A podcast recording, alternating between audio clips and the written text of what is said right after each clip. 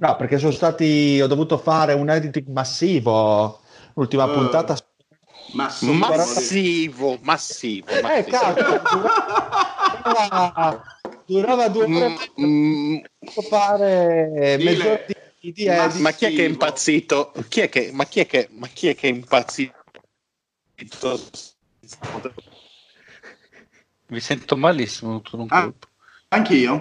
Anch'io. Anch'io li sento male. Lo- Allora era il Eh, la Mario. belva sta venendo a prenderci. No, è la, be- è la belva sta venendo a La prenderci. belva ci beve tutti come il Fernet. Resta connesso sul canale, sulla podcast tanto è free Qui si parla di NBA, top player MVP Di schiacciate tipo Neil, resto in guardia Michael Kidd Cambio vita, cambio mood, cambio stile, nuovo team Rap game, collet game, a noi ci trovi sempre caldi No fake, Nella storia Barclay sono in guerra con i Warrior Proprio come Stephen Curry, gioco a fianco LeBron James Top 10 come Kyrie, one shot Hall of Fame, Northside, tipo i Thunder Playmaker, sto davanti Come Tony Parker Ho una media come Garnett Come Boston, come i Lakers. Io sto dentro nel mio posto Sold out come i Blazer Noi campioni di ignoranza Qua si beve, siamo al nord. Quando schiacci sfondo il vetro Ti ricordi Michael? Mi cade ogni sulla podcast Lascia stare poi la Fox online. Già sai dei campioni dei playoff. Questo è basketball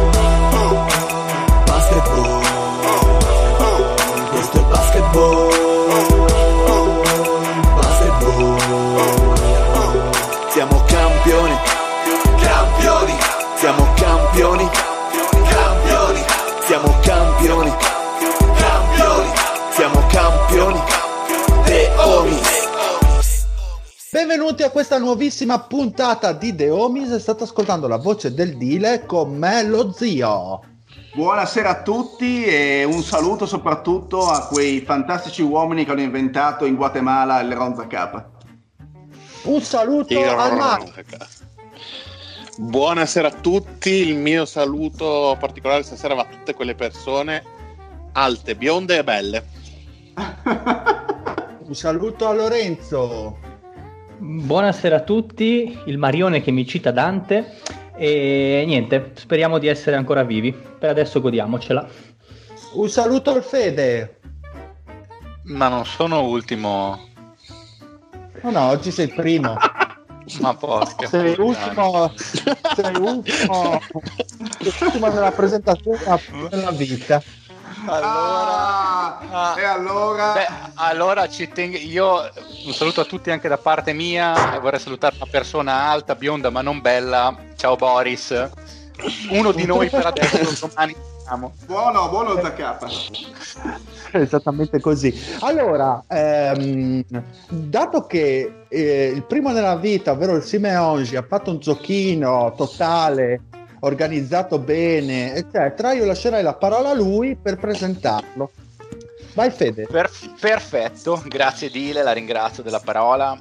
Allora, io per prima cosa ringrazio tutti i nostri carissimi ascoltatori che hanno partecipato a questo giochino perché io ho chiesto agli ascoltatori di inviarci la loro personale classifica dei loro 20 migliori giocatori di sempre, quindi la loro opinione sulla top 20 ever. Abbiamo ricevuto, devo dire, una discreta risposta, quindi grazie a tutti perché ho ricevuto diverse decine di classifiche. Migliaia, poi migliaia. milio- milio- miliardi, miliardi, miliardi, come i No, sono tamponi voluti nelle server partite, della dai, NASA, quasi tutti. quasi sono quasi tutti i tutti. server NASA. I, i miei, i nostri 26 ascoltatori, come i 26 lettori, o erano 25 dei promessi sposi, che si ricorda la citazione.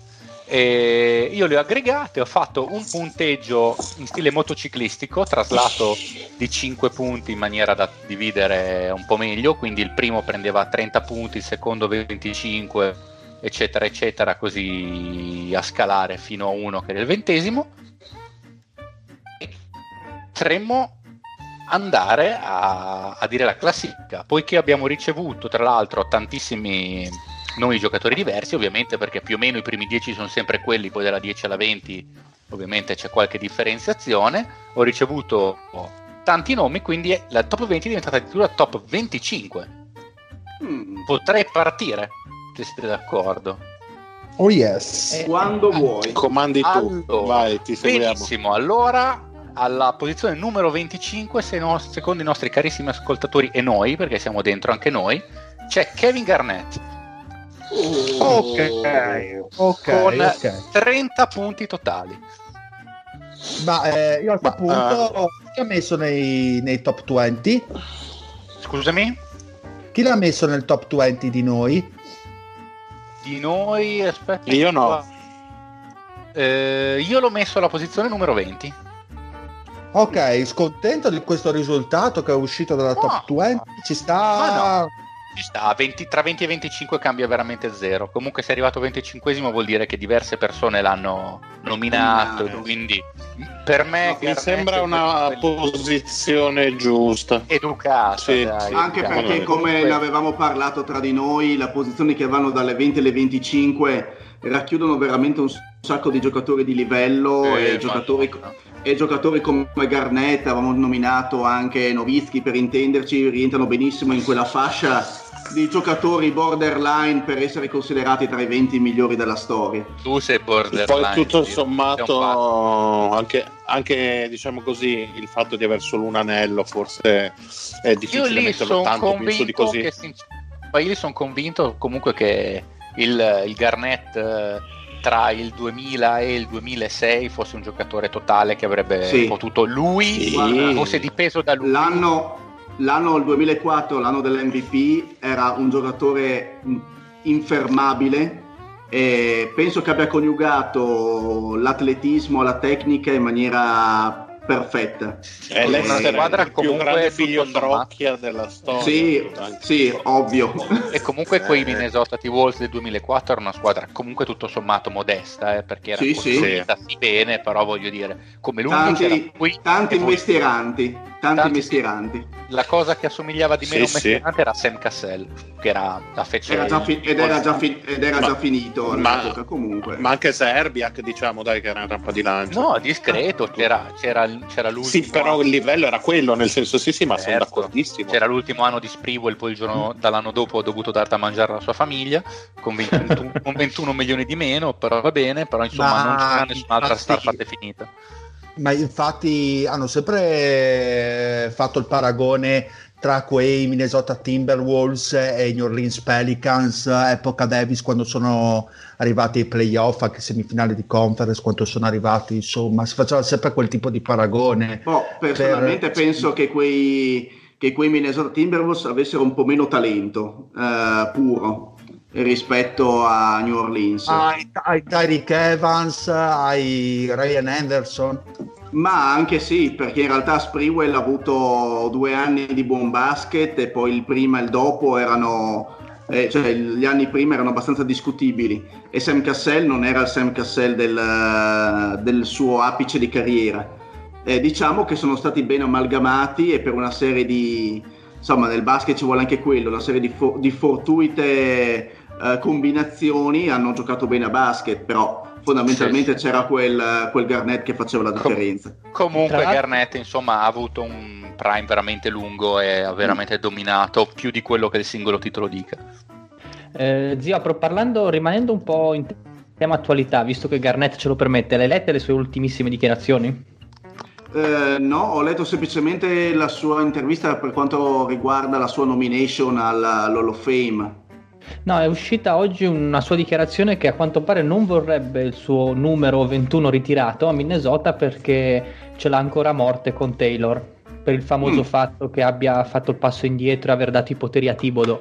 Cioè, l'ha proprio definito un serpente figlio di puttana, cioè virgolettato. Ma ci sta, ci sta, eh. Ci sta. Visto che comunque quel, quel passaggio lui l'ha vissuto in prima persona perché era l'anno, è il suo ultimo anno da, da giocatore praticamente, ci sta che possa, che possa starci il commento. Eh, Probabilmente poi- lui voleva insomma, rimanere. Dispiace per una cosa. Probabilmente lui voleva. No, ma fate parlare il dealer. No, volevo dire, eh, probabilmente voleva rimanere in qualche carica all'interno dei Timberwolves, Garnett, eh, Glenn Taylor eh, l'ha estromesso, chissà cosa, che promesse, che cosa sotto banco ci sono state. Presumo io, eh, visto tutta questa credine. Certo. Bene, passiamo a quella dopo, altrimenti andiamo avanti qua. Eh, Vai, posso, ragazzi. fare una domanda, posso fare una domanda a colleghi di podcast riguardo ai vostri elementi per eh, stilare questa classifica dei 20 migliori di Ini- sempre? inizio io in Cioè, cosa hanno più? Ok, vada. Per me la classifica di- per definire un giocatore meglio degli altri, quindi io non faccio che traslarla a livello ever semplicemente, ma il concetto è sempre lo stesso, è il- per me un giocatore più forte è un giocatore che in un contesto di 5 contro 5, quindi il basket non uno contro uno, ma in un contesto di squadra, fa sì che da, da- fa sì da dare le maggiori possibilità possibili alla mia squadra di vincere una partita a qualunque livello, a prescindere da come lo faccia. Se lo faccia perché fa 30 di media e si vince bene, se fa 0 punti ma fa 55 rimbalzi e la squadra è chiaramente il più forte della squadra o comunque è chiaramente merito suo se la squadra ha vinto, per me è più forte. Se fa difende come un ossesso e fa 28 assist e la squadra vince sempre ed è comunque chiaro che il suo- i suoi meriti all'interno si vede proprio che sono evidenti, lui è più forte. Quindi non ne faccio un discorso di statistica, ma un discorso di in qualunque modo lo faccia, quel giocatore sposta più di un altro in qualche maniera. Per quello che Io mi sono- riguarda... Ok, vai Lorenzo, scusa. No, no, no, no, vai, ci, ci mancherebbe, ci mancherebbe. Allora, per quanto mi riguarda, eh, mie- i miei primi 20 giocatori sono lì eh, perché sono stati dei pionieri nel loro genere, nel loro ruolo, nelle loro eh, capacità e in qualche, modo, in qualche modo hanno segnato un'epoca, un periodo eh, cestisti- cestisticamente parlando. Quindi non, non sempre per le loro percentuali dal campo eccelse o per il fatto che abbiano vinto tanti o pochi anelli o la quantità di volte nominati come eh, MVP, ma per il fatto di aver segnato un- un'era, un periodo. Questa Ok. è la mia, la mia Ok, scelta. ok. Io faccio un mix di quello che dice il Fede, in cui mi- un discorso che mi ci sono ritrovato particolarmente, e anche quello che ha detto lo zio, perché anche dal mio punto di vista il premio personale, il- magari anche il numero di anelli, perché sennò ci sarebbe Robert Torri magari terzo. Sotto questo punto di vista lo considero un po', mh, non dico secondario, però do peso ad altri fattori. Oltre a quello che hanno detto loro, a me interessa anche il ruolo che hanno avuto i giocatori nello sviluppo e, nella- e nel successo della Lega in generale. Ed è il motivo per il quale magari mh, più avanti ne parleremo, ho preferito un giocatore rispetto ad un altro in, in una, in una situazione in cui questi due, che poi vedremo chi sono, tendono a equilibrarsi. Ecco. Ok, ok. Maria? Eh, per quanto mi riguarda, io ho fatto un ragionamento un po' più semplice. Ho pensato che cosa farebbe la Bibbia al posto mio e ho fatto il contrario. Quindi de- deduco che Arena, Arinas non c'è. E, e anche Iverson. A malincuore, quello senza il malincuore. E beh, dile, manchi solo tu. Allora, io il discorso dello zio mi sono ritrovato a pieno, quindi impatto sul progresso del gioco, e però io ho dato anche peso ai titoli vinti in questa mia classifica. Ci sta. Va bene. Mm. Ok, Vado avanti. Bene, sei posato, Bravo. Si vede che sei il conduttore. 24esima posizione, se no qua veramente facciamo, Eh, sono 8 è la fine. Fede, Ma sì. chi se ne Allora, frega, abbiamo tutto il Al- tempo. a- alla 24esima posizione, quindi ricordiamo che alla 25, alla 25esima c'era Garnett con 30 punti totali. Oh yes, alla- aspetta che me- al- No, no, beh, ma tanto ce l'ho tutto. Alla l'hai, 24esima con 34 abbiamo Allen Iverson. No! No! Ma no! Oh! Cazzo, non è questo- voglio, nomi e cognomi. è stato No, io- ho tutto. È stato votato 5 volte in top 20. E come potete immaginare, anche in, voti, anche in posizioni tendenzialmente alte, visto che con sole 5 nomination è riuscito a fare la 24. Domanda, Ma sono non ascoltatori o permettersi. c'è, o c'è- o c'è qualcuno che c'è qualche serpe che si annida tra di noi? Eh, non credo, non ci ho guardato alle nostre serpi, non, non le notate. Guarda, posso dirti undicesima posizione. Sì, undicesima qualcuno- posizione. È vero. ma- Vabbè, ma lo zio, lo zio è sposato, quindi per le scelte sbagliate si sa che c'è il fiuto. Però No, se mi sei dici che c'è qualcuno della scontento. Dynasty, se mi dici realtà- io mi tolgo assolutamente da, da, da quel gruppo perché non voglio eh, fare lo volevo dire, do- lo di volevo questo dire dopo. Lo volevo dire Comunque, dopo, però il, sappiate- il Giorgiola ha messo la 17. Comunque sappiate che mi, Eh, ha ma- girato, ma anche mi ha lui. girato mi ha girato 150 euro sul conto eh, per poterlo inserire. Sì, figurati se ha pagato que- ma figurati Sapevo di poter contare su Beh. di me. Comunque, stringatissimo, secondo me non ci sta, è un po' sopravvalutato, ma l'ho sempre detto. Però, comunque, se per qualcuno è un pioniere, di sicuro è uno che in qualche maniera l'NBA l'ha cambiata, soprattutto per attitudine hip hop eh, alla stessa. Eh. Ma Se non, ne fai- non so, se secondo me è un, po', è un po' limitante definirlo così, però va bene. No, Eh, beh, Dio, ci difendi, parliamo di giocatori in top 25, cioè se parliamo di top Sì, eh, sì, sì. ot- Certo. 50-80 di sempre, è boh, niente in contrario. 50 ci posso 80. stare dentro 80 d- d'accordo è comunque un MVP della Lega Sì, sì, è, esatto. è veramente lui è- è- adesso ridendo e scherzando comunque in quel eh, era nel 2001 Era il 2001, sì. Eh, è veramente ha portato lui sì una banda di disperati perché il secondo miglior giocatore della squadra era probabilmente Mutombo eh, abbastanza verso fine Sì, carriera Mutombo Cotto. Sì, sì, Mutombo Cotto. Eh, No, ed no, è beh, comunque finito parliamone. Gioco bene. No, comunque in difesa, in difesa spostava ancora, anche perché Madonna. sennò non... No, ma faceva diciamo anche 16 che- di media eh, in un NBA che giocava a 90, Eh, cioè eh, come farne il- 20 diciamo che lì il- forse il merito ma- maggiore stava, stava in panchina eh, perché aveva diciamo così trovato veramente le giuste motivazioni la giusta amalgama e tutto quanto Sì, Larry anche una Brown. stagione magica e irripetibile sotto tanti punti di vista quindi però, boh, eh, eh, però spesso ven- viene considerato per le sue percentuali dal campo, però no, in realtà eh, tirava con il eh, fino, fino al passaggio insomma a Denver a ha tirato con il 42-43% dal campo. Eh, quindi non è da considerarsi come eh, il classico giocatore che prende la palla e tira, l'ha fatto per delle stagioni, ma con percentuali più che dignitose. E in più, eh, seguendo Sono molto, sono molto poco d'accordo. Beh, tirando, ma Mm. guarda, ha tirato col 45%. beh, è stato poco effi- efficace Beh, guarda, tieni conto che tra le a memoria, perché è una cosa che ho guardato anni Mm. fa, tipo tra le prime 5, tra le prime 10 stagioni peggiori per true shooting percentage per gente che aveva tirato più di 20 volte a partita, lui era tipo nelle prime 6-7. Sì, e nelle prime come cinque effetti- era nelle prime però quattro. come effetti field goal lui ha sul, sul 40-45%. Sì, ma è poco. non è Eh, tanto. è poco, È ho capito. pochino. È pochino, però calcoliamo anche il ruolo in cui giocava e, le e le- il usage che aveva durante le partite. Vabbè, cioè, non bisogna, bisogna fare un, bisogna fare anche No, un no, calcolo di questi È qua. vero, ma io faccio un discorso, ma, ma io ribalto il discorso di causa-effetto. Tu dici tirava male perché aveva una squadra scarsa. Io ti dico, per me aveva No, anche una squadra ma- scarsa perché no. lui doveva giocare così.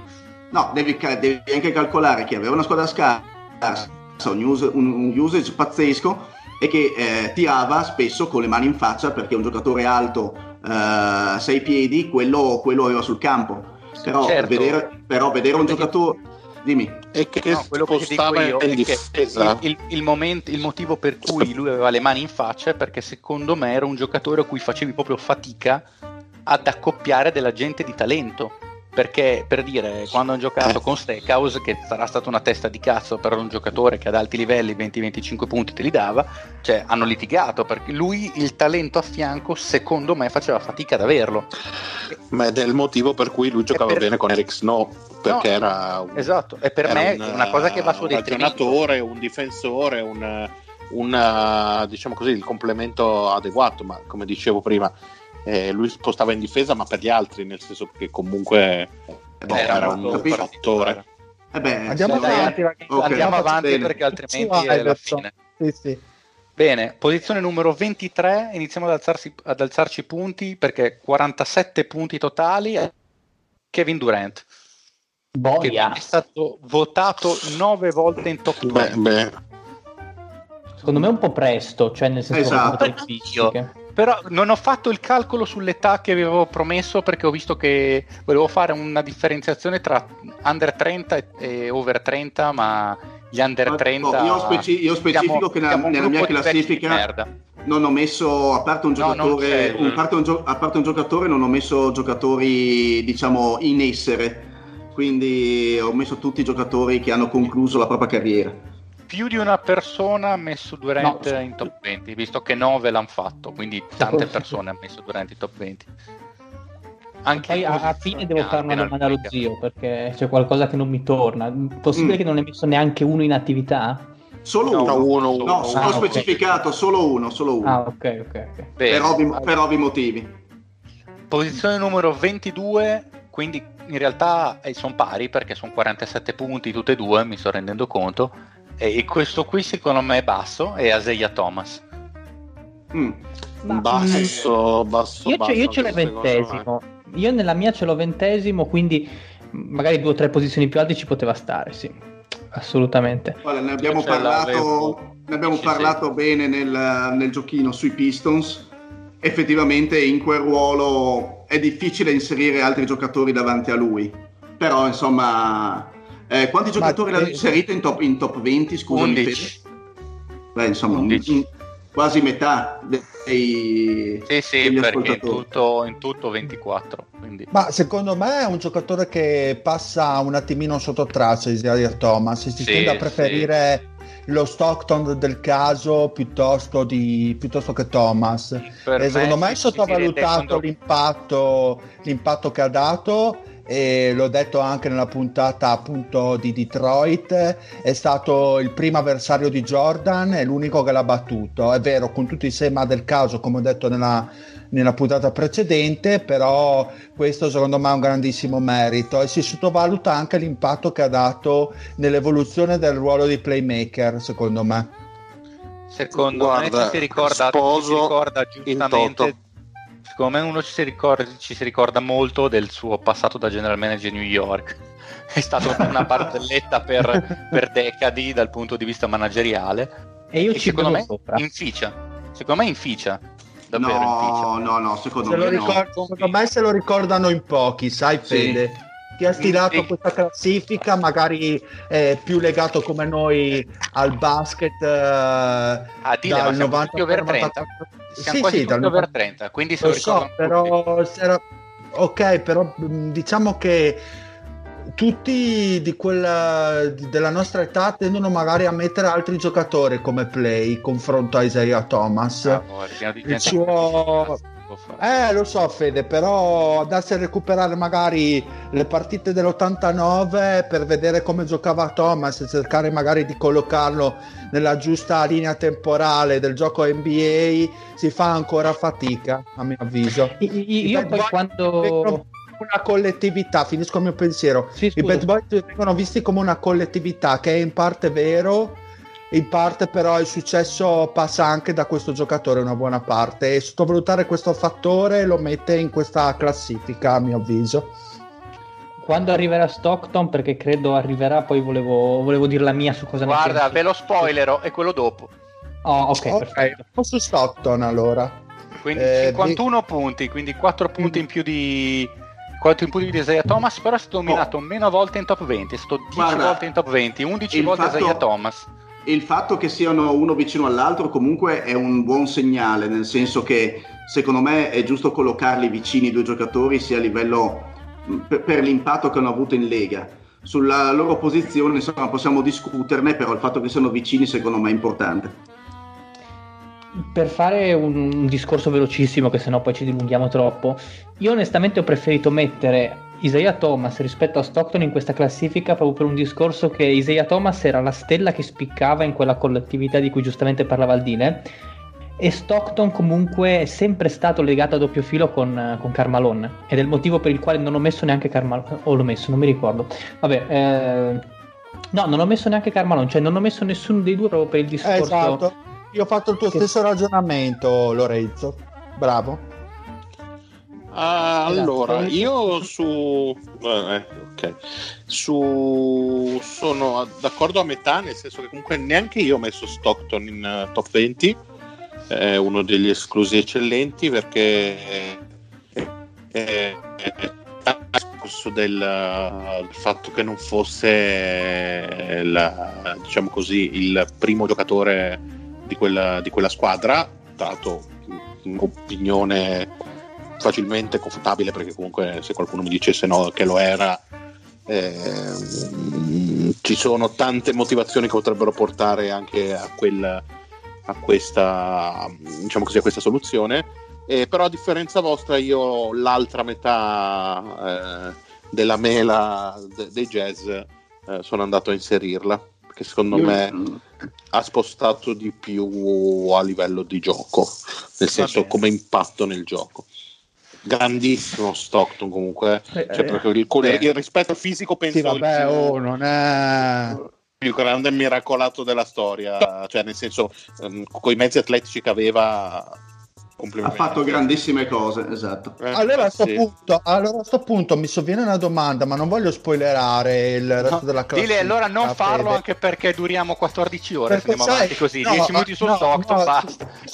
No, no, basta così, però voglio solo buttarti un, un piccolo dubbio che mi è venuto a me, ma tipo quel giocatore un po' vicino a Stockton, un po' vicino a Curry, PG, Te vuoi metterla su Nash? Nash? Eh, parlare volevo il nome, esatto, è stato messo nella... E, me- e chi lo sa? Chi lo Eh, sa? ok, boh, perfetto, andiamo avanti, andiamo avanti allora, che non voglio Esatto. rovinare il gioco. Eh, Andiamo, dai. Allora, Eh. entriamo nella top 20 reale. Top 20, quindi numero top 20, 57 Ok. punti, quindi 6 punti in più del- di Stockton alla 21. Charles Barkley, nominato 15 volte. E qua io farei parlare il dire. Ma allora, io allora, hai la hai- hai- hai l'ho 120 messo- secondi. Allora, io l'ho messo, sì, io l'ho messo diciannovesimo. L'ho messo diciannovesimo e se fate un po' mente locale al discorso che ho fatto prima, ovvero titoli e impatto sul gioco, secondo me una posizione tra la diciannovesima e la ventunesima è corretta per Barclay. Io l'ho messo. 17esimo. Io, do- io, io Non è un dodicesimo. giocatore, un grandissimo dodicesimo, giocatore, ma- uno dei, uno dei miei giocatori preferiti, ma secondo me per questi due fattori che ho appena detto non, non va oltre. È una posizione che Se- ci può stare. Secondo me uno dei Poi più secondo me lui era perfetto. Cosa? Era perfetto nell'epoca in cui ha giocato. E, eh, prima o un po' dopo secondo me avrebbe fatto forse un po' più fatica, soprattutto fosse arrivato nel basket, diciamo così, immediatamente successivo. Eh, Eh, sì, sarebbe un altro concordo. tipo di giocatore. Non me. concordo.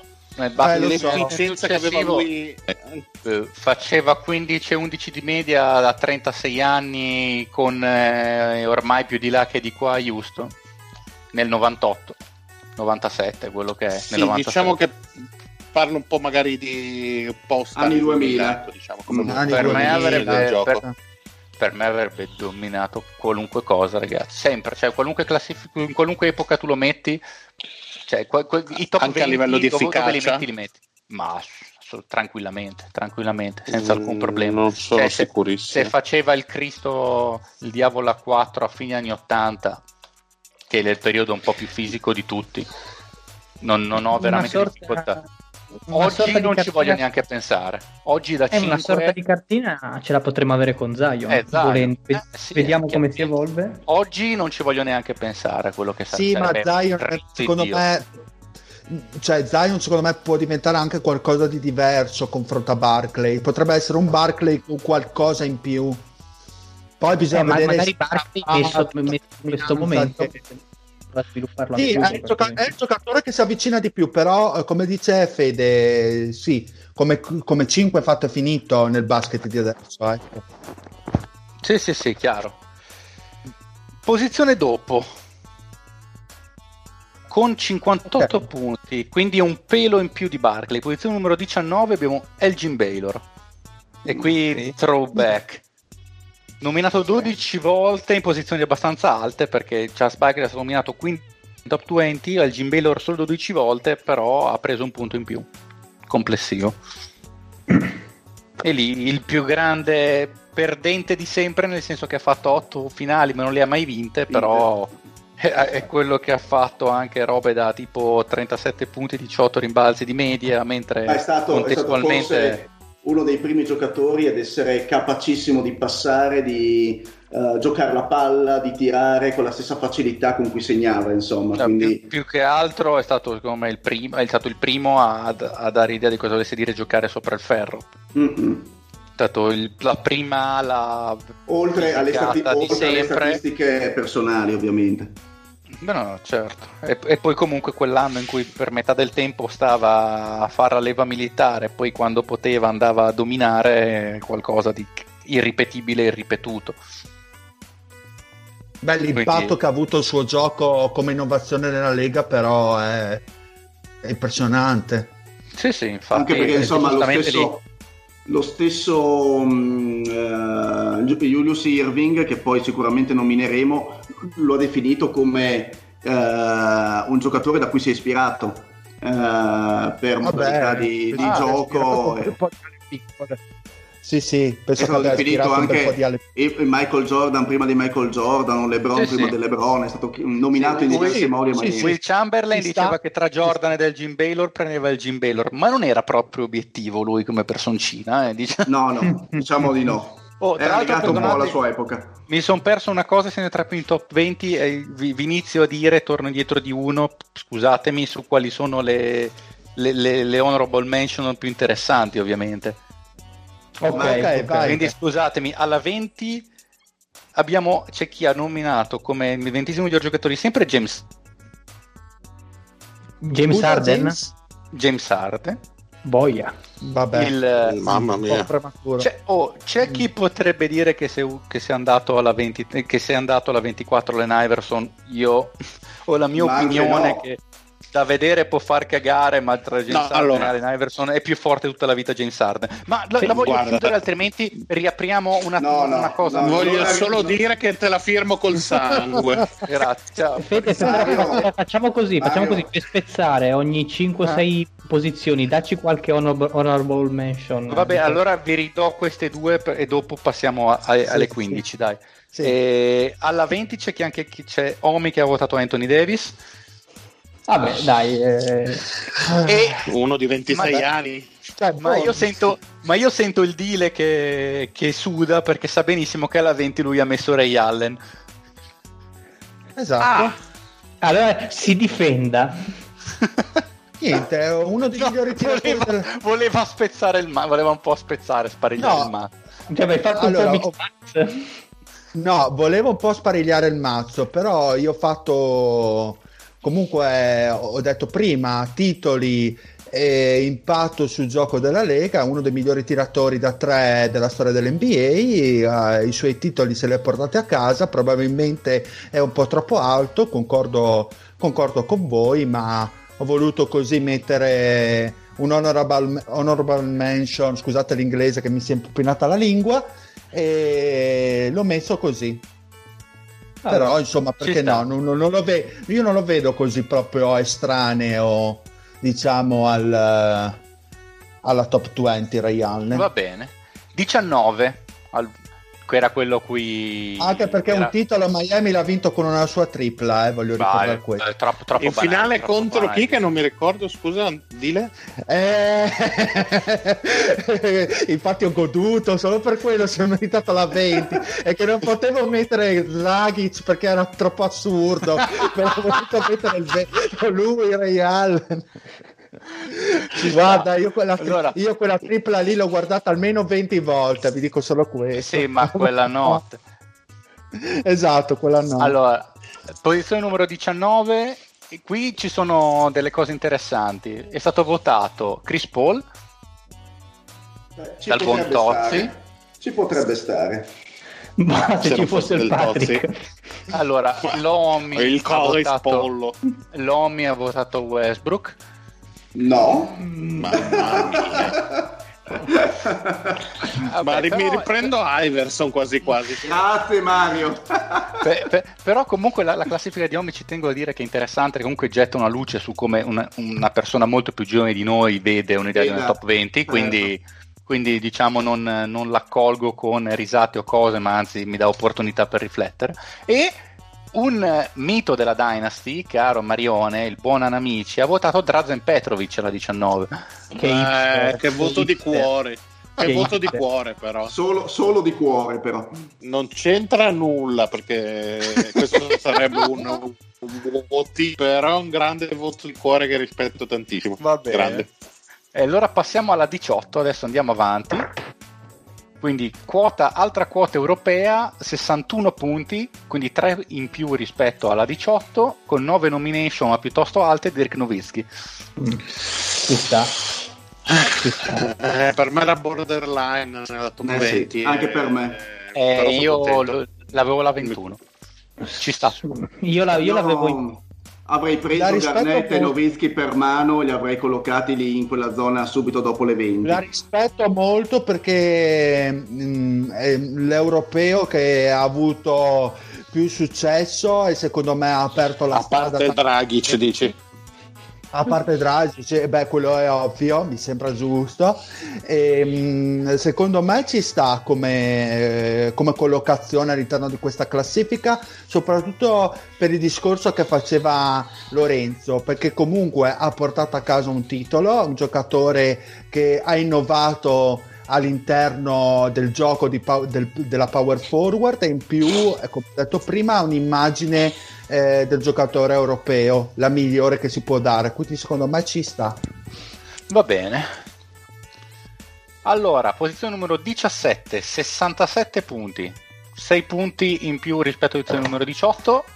Stephen Curry, votato 15 volte in top 20. Mm. Me lo aspettavo.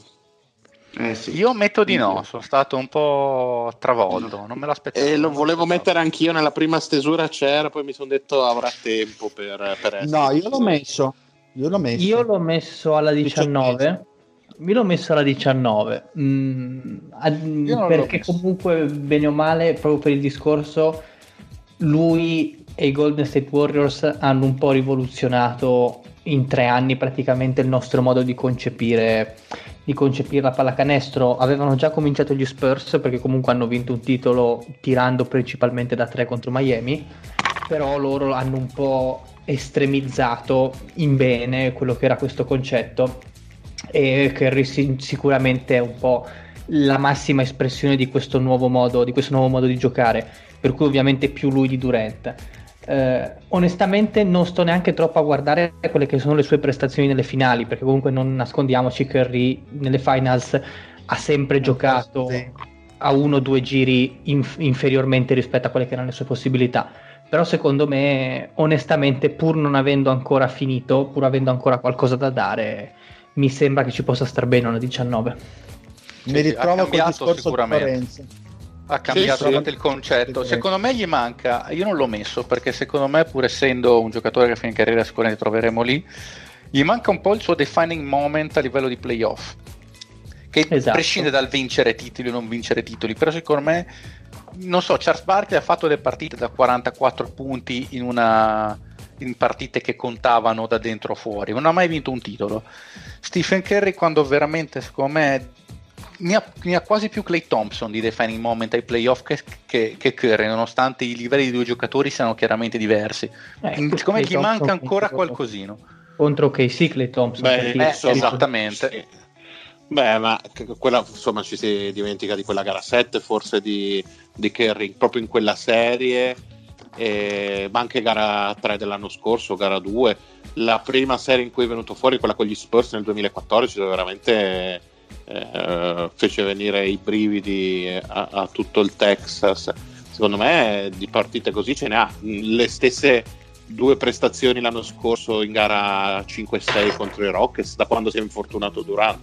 Secondo Però me sono, sono quella porta di rientro dal, al supplementare, insomma, cioè, Di quelle hanno portato a serie perdenti, però diciamo che non sono prestazioni che magari hanno segnato una Beh, vittoria. insomma, gara 7 la, con gli coi, mm, coi Thunder, quella che dicevo con i Rockets dell'anno scorso. Insomma, secondo me invece di Mm. momenti alti ai playoff eh, ne ha avuti. Bene. Secondo me il fatto che soprattutto nella seconda parte di vittorie recenti Curry ha avuto una squadra totale ha fatto passare in secondo piano l'effettivo valore del giocatore che secondo me è ancora sottovalutato e ci vorrà il senno del tempo per eh, rivalutarlo alla giusta maniera. Io l'ho messo diciottesimo, si merita ampiamente la best 20 all time. Va bene. Bene. Stiamo comunque parlando Oh. del miglior tiratore della storia. Sì, sì, Sì. vabbè, diciamo che almeno ci siamo tolti il dubbio. Se prima c'era Reggie Miller, c'era Ray Allen, c'era, Ke- c'era Steve eh, Kerr per chi avesse dei dubbi, e adesso diciamo che dubbi sul miglior tiratore non ce ne sono più. No, comunque al D le piacciono i tiratori ficcanti, ai frombolieri. Eh, vabbè, ma quello è, è risaputo, una cosa risaputa. Abbastanza risaputo. Sì. Andiamo avanti di una posizione e qui iniziano un po' ad alzarsi i punteggi. Perché chi è che sta ascoltando roba? No, nessuno. È il Marione che tira È il Mario che fa i danni. No, no, no, no, no, no, no. Cerco qualcuno che Io sta, so- io sta so lavando fermo, i eh. piatti. Io sono fermo, eh. Era C'era- proprio c'era- il rumore di uno sciacquone. sì, sì. Sono io che sono in Eh. bagno in realtà. Perfetto. Si sente dalla puzza, zio. Comunque, posizione numero 16, 83 punti, Carl Malone, The Mailman. Mm. Direi che iniziamo, inizia comunque a starci. Posizione, io l'ho messo un po' Mm. più in basso, però secondo miglior eh, scorer di sempre come punteggio totale. Comunque altissimi livelli per come minimo una decade. Una forza sovrannaturale. Può, può essere, può- può essere adeguato. Era la miglior PF di sempre, era considerato così prima dell'avvento di G. Duncan. Secondo me la seconda miglior PF è Barclay, ma è una mia opinione. Infatti l'ho messo un po' più basso, ma l'ho... Però insomma Cioè, mi- niente io di... mi ritrovo col sta. discorso. Mi Però, ritrovo però col ci sta. Sì, sì, però non è, uno scandalo. Cioè, se mi dicono 16 di sempre il Carmalone, voglio dire. Poi io ho detto prima il mio pensiero su Malone, quindi ci sta ampiamente Beh, anche sì, per se- me. secondo me gli è sempre mancato un po' qualcosa. In realtà, rivedendolo dopo, si vede che era straordinario in fare alcune cose, gli man- gliene mancavano alcune da altri, punti, da altri punti di vista. Oggi sarebbe ancora più forte perché gli chiederebbero di fare solo le cose che faceva straordinariamente, cioè la transizione, il gioco fronte a canestro, e di meno quelle che in realtà gli riuscivano peggio, che erano il gioco imposto. Beh, oggi sarebbe un centro comunque, quindi Sì, oggi sarebbe dilaniante. Poi abbiamo doppia coppia di Malone perché ha 84 punti, quindi solo un punto in più rispetto a Carl. Alla quindicesima posizione c'è Moses. Ah, come ce li avevo io in ordine precisi, uno dopo l'altro. Anch'io, esatto. Anch'io. Cioè, io non sono d'accordo perché per me Moses è tanto più forte di Carl. Anche secondo me. Ma tanto Tri- di più. Mm. Triplo MVP, più. titolo NBA da nettamente miglior giocatore, come secondo miglior giocatore aveva Julius Serving, miglior rimbalzista offensivo di sempre, finale quello, quello perché nell'81 faceva Houston. apposta. Quello perché Vabbè, ma tu, tu stai, vabbè, tu stai guardando il pelo nell'uovo, miglior rimbalzo offensivo di sempre negli anni a Houston, quindi Non so, non so, mi sembra che il Fede sia un po' fazioso quando si parla di giocatori che hanno militato Legger- leggermente, leggermente presso la sua franchigia, non lo so. Ma io, no, no, io respingo al mittente queste illazioni vergognose. Mario, sai cosa, Mario sai, cosa, sai cosa manca in realtà? Mancano almeno altri otto titoli a Houston in tutto questo. Aia, Con- aia. Con tutti i giocatori fortissimi che ha avuto la franchigia. Vabbè, Secondo me oh, manca anche un po' di Grady in questa lista. è più in alto, è più in alto Lorenzo. McGrady Senti- sta lì nell'Olimpo con Mamma Mute. Guarda, Lorenzo, se vuoi ti faccio un altro sfregio al labbro che ti fa pandan con quello che hai già, facciamo la simmetria. Eh, Eh, no, che scortesia. no. Ah, no, se sì, oh. Che- Cazzo, anche il colonnello che Q uo- era così che cattivo. uomo rancoroso che sono. Ma veramente. Esatto. Ma vi, ma vi abbandono come, come Scott Skiles con i cinque figli legittimi.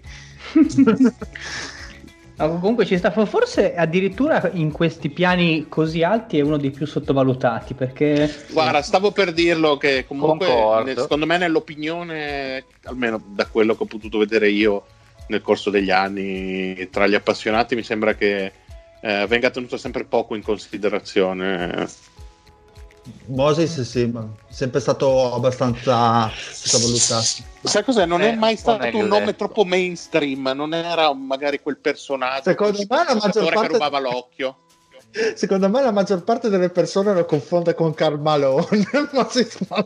so ah beh, può essere. Se chiedi a chi non è proprio mastica eh, in maniera continua, lo dice ma è quello che giocava con, con Stockton.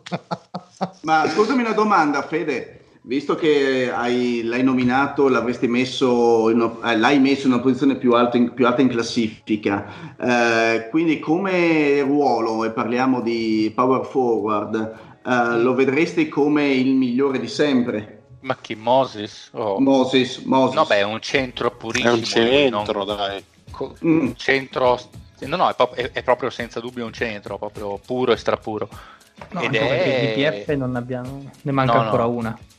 Boh, sì. e, e, sicuramente tra i primi 5 centri di sempre, direi a occhio. Ok, sì, cioè, agilmente. Sì, guarda. Aspetta, Wilt, Bill, Shaq, Hakim, beh, Moses.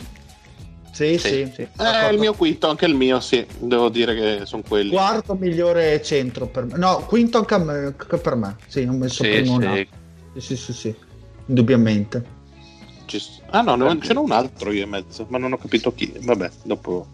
Andiamo, Andiamo allora, aspetta, ah, siamo sì, alla 15, okay. quindi vi faccio, essendo la 15, quindi vi, vi dico alcune ignoranze di, di, delle posizioni prima, come dicevamo. Prego. Allora, alla 18 abbiamo avuto eh, Dwayne Wade per due persone diverse, che è interessante. Io non la de- cioè non è così tanto No, non la derido, perché... in realtà sto dicendo ignoranti sono quelle più su cui c'è da discutere, cioè in cui, o meglio, sono interessanti. Di Wade, in effetti, scusate, Steph Curry, ok, secondo me ad oggi, oggi, merita più di Wade. Io qua lo dico. Mm. Merita più Wade di Curry? Oggi, per me, sì. A fine carriera ne dubito, per, ma perché Curry è davanti a sé almeno altri, secondo me, tre anni al massimo livello però eh, se ma pensiamo a quello che discorso Fede ma rientri nel mio discorso che secondo me Curry ancora adesso si sottovaluta Bisogna no, aspettare. secondo me di Wade col fatto che ha giocato qualche anno con LeBron ci si dimentica di quello che è stato per almeno 5 Prima. anni. No, forse Vero. sai cosa, mm, Fede? È, lì, è, che il problema è che in quel ruolo eh, ci sono stati tantissimi giocatori forti e, e che non puoi non mettere in classifica.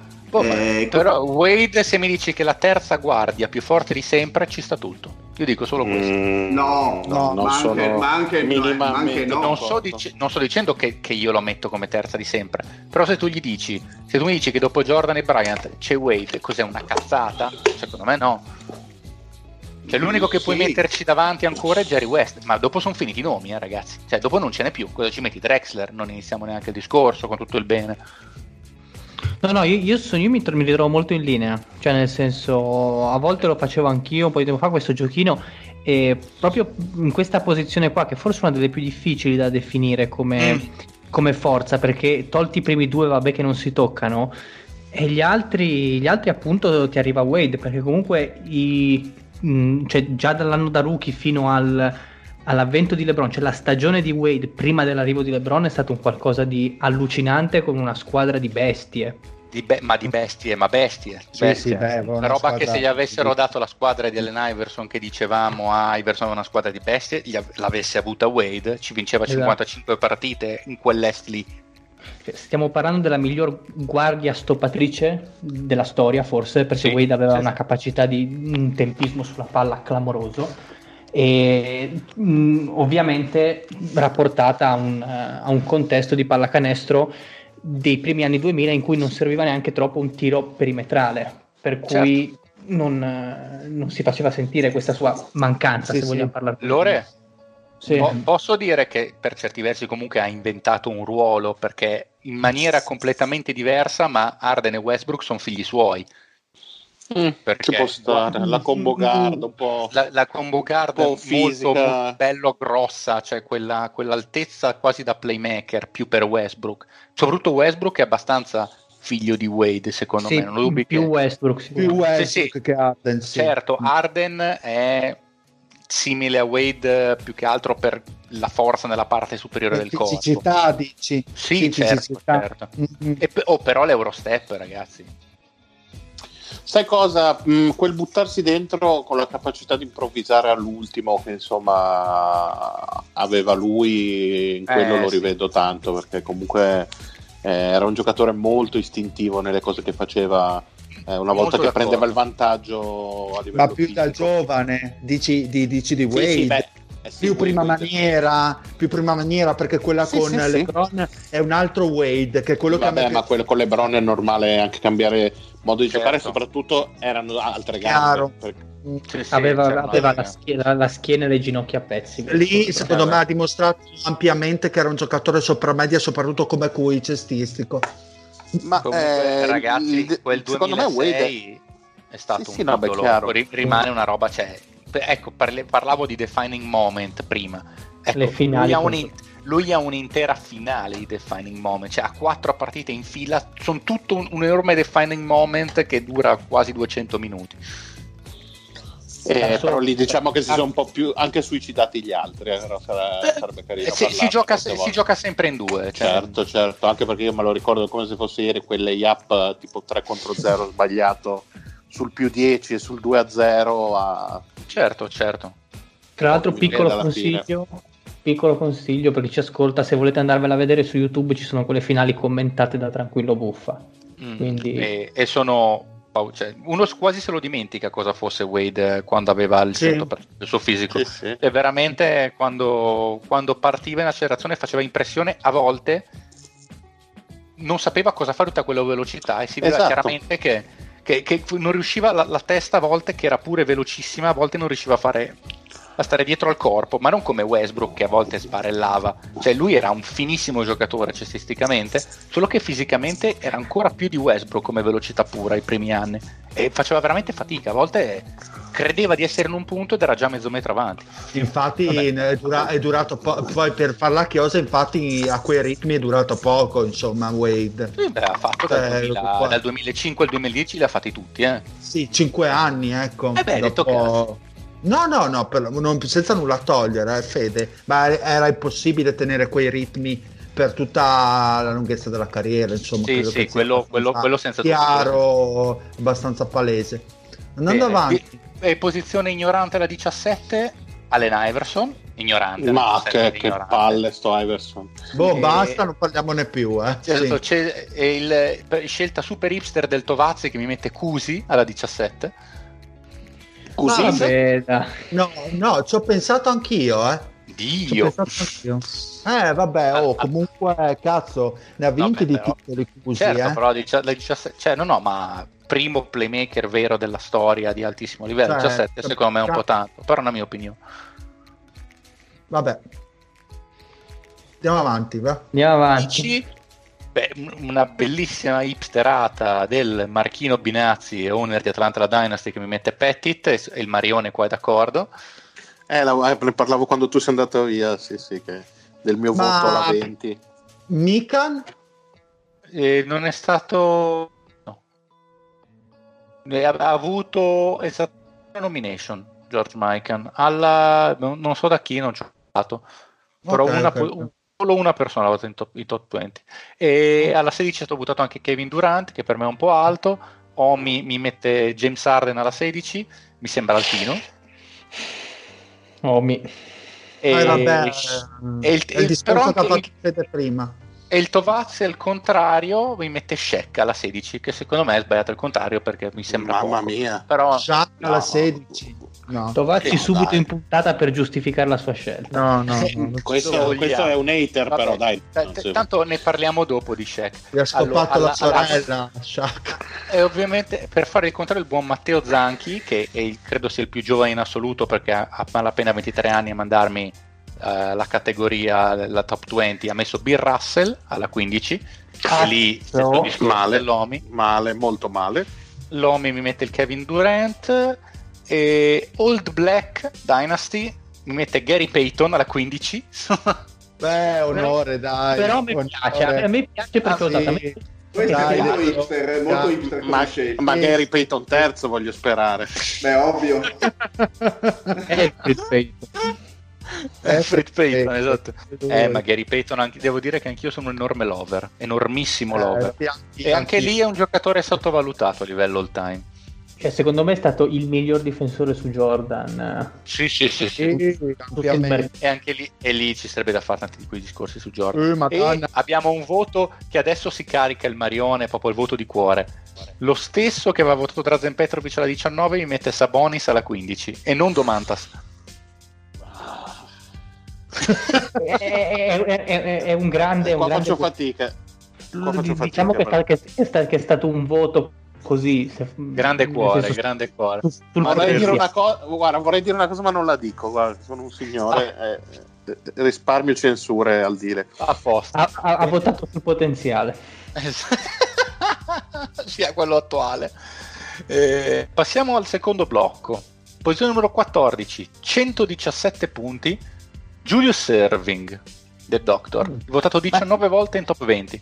Che numero siamo? Sì, 14. 14. Sì, Ma sai sì, che sì, me io ce l'avevo sì. alla 12, preciso. Io ce l'avevo alla 15.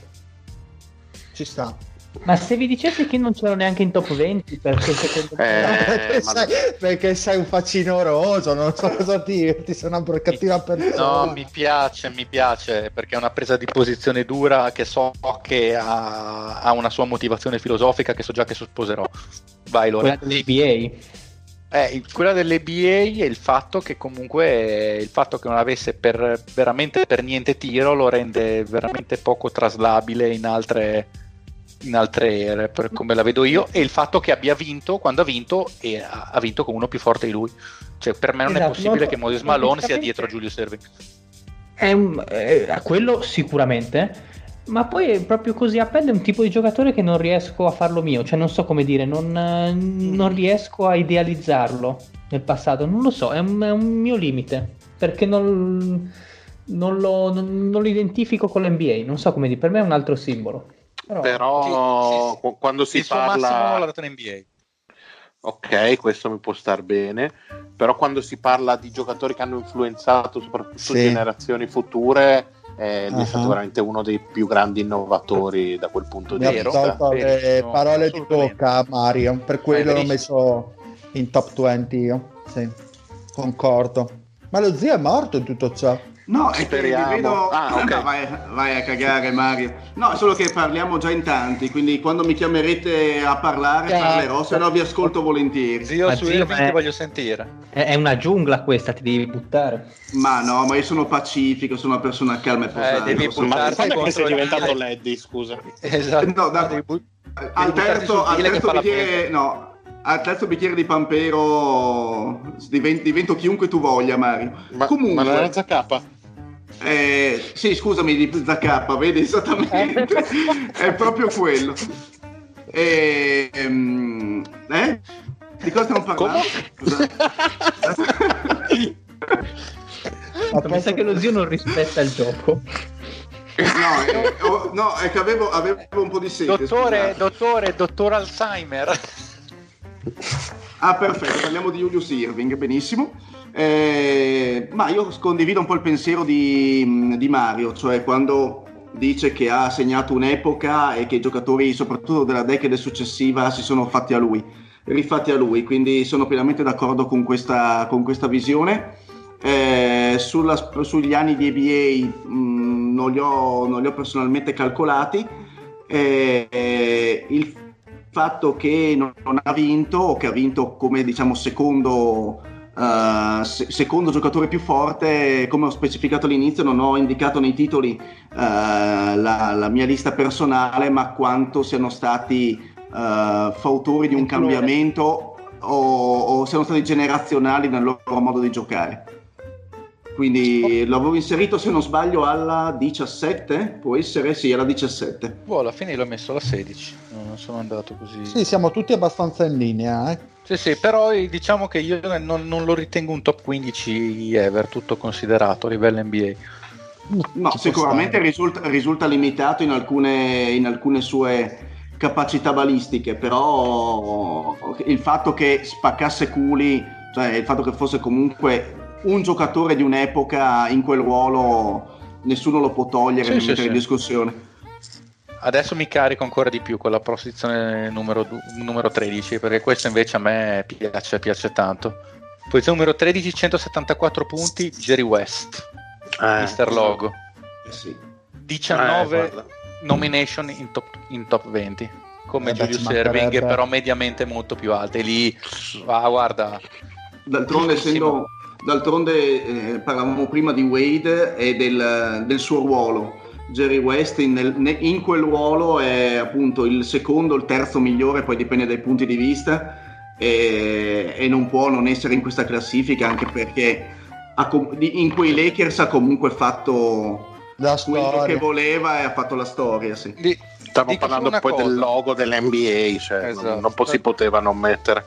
Dico Esatto. solo una cosa, prima dicevo che se uno mi- me lo dicesse bene, mi, mi mi desse una bella spiegazione, mi dicesse che Dwayne Wade è la terza guardia più forte di sempre, ci starei. Allo stesso tempo, se uno dice che Jerry West è la seconda guardia più forte di sempre ed è meglio di Kobe Bryant, mi va bene anche quello. Cioè, questo è quanto Mm, non è così West. campato per No. aria. No, non lo è. Lì- no, non lì lo è, è questione, è questione più sia, sia che- sia di anni di gioco, cioè il periodo in cui ha giocato e anche di gusti personali, perché in realtà Secondo me pesa poi il discorso dei primi due titoli vinti assieme a Shaq. Eh, scusate, del tripit con, eh, con Shaquille O'Neal per, eh, per Kobe. Vabbè, ma quello bah, secondo me pesa molto di più i titoli che ha vinto da solo secondo nella, me. nella sua discussione. No, nel, perché sen- finché nel senso, cioè, se si reputa che quei titoli li hanno vinti Shaq come primo giocatore e Kobe come secondo, che molti magari non la pensano così, magari pensano che è più un 50-50 a livello di... No, vabbè, 50. Neanche... vabbè, io li mando a cagare. Io- Ecco, Esatto. bravo, bravo, bravo. No, io sono d'accordo con eh. Io sono d'accordo No. con voi, eh. 50-50 Comunque- un paio di cazzi direi Comunque, anche. tra l'altro, parlavamo di Steph Curry che ha rivoluzionato. Direi che Jerry West e Mhm. Maravic, ma Jerry West prima, Ancora di ovviamente, sì, Eh, esatto. sì. era proprio uno di quelli che iniziava a sparare da 9 metri con facilità. Lui è stato, il- secondo me, il precursore di questo. E Mm. ci sono, e ci sono sinceramente dei video, tra l'altro, delle, de- delle partite totali in cui non mi ricordo che anno mandò all'overtime una partita con una tripla. Un tiro da metà campo praticamente. Esatto. sì, quelli- sì. cioè, ma, ma- lui le faceva. Che poi non era una tripla, si tra. Sì, era un tiro da due, assolutamente. Però lui. Ma lui è uno che, giocatore. esatto, che Oggi- potrebbe oggi- traslare in quasi tutte le epoche. Assolutamente, perché ha una, una testa cestistica avanti dieci anni rispetto a quasi tutti. Cioè lui si sarebbe ritagliato uno spazio veramente Mm. ovunque con quelle Sì, sì, caratteristiche. Se oggi gioca Young, E poi, eh, gioca lui. E poi Fede, prima hai nominato eh, quanto un, un giocatore pesa anche per le sue prestazioni ai playoff. Eh, le sue eh, prestazioni ai playoff era- erano, Sì, sì. erano impressionanti. Perché, che abbia insomma, vinto un solo titolo e quando era già vecchio non me ne frega No, niente. è sinceramente. bravissimo, bravissimo. No, no, ma lui è un vincente da certo, nei momenti Sì, sì, decisivi c'è sempre stato quello sicuramente. Bravi- esatto. Nonché unico MVP perdente della storia dell'NBA, vale la pena ricordarlo. Mm. Quindi secondo me merita, merita di essere. e in, che, in che classifica, in che posizione è definitiva? 13? eh? Mm. Ci sta, ci sta. Sì, sì, Alla ma fine anche, anche messo- 12, 11, 10 io l'avrei l'avevo, l'avevo Sì, messo, sì, l'avevo messo sì, sì. decimo io. Sì, Eh, io sta- 14, sta- quindi siamo lì dai. top 10, top 15, sta- borderline top 10 eh, va benissimo. Ci sta tutto. Posizione numero 11, 255 punti. Iniziamo un po' ad alzarci. Eh sì, decisamente. Eh, lì è The Drain from Nigeria Ah, a No! Quanto ti rode che Sì. sei uscito dalla top 10? Fede? No, No. mi va benissimo. Non ho niente da dire. No, no, undicesima mi va benissimo. Da nuova Io non sono-. Non sono Io non sono, non sono assolutamente d'accordo. Io l'ho messo più alto, io l'ho messo Sì. settimo, ottavo. Io- migliore tre, migliori tre giocatori di sempre per me ora. E- Guardali from, guardali from Eh. Nigeria. Guardali from Nigeria. Eh, No. che fanboy. Questo è perché fai vuoi far comunella con tuo cognato, di la verità, anche se viene da un'altra parte.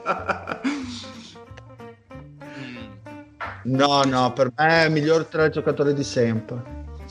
Ma io non ti dirò Ma mai tu che è sei- torto. tu sei-. Diciamo, tu sei diciamo che ubriaco. Che ho modificato, il ho modificato la mia lista dopo la monografia eccellente del nostro Fede perché era in una posizione Dai. più bassa nella mia classifica, invece poi l'ho, l'ho alzato di qualche posizione fino alla 13 della mia classifica personale.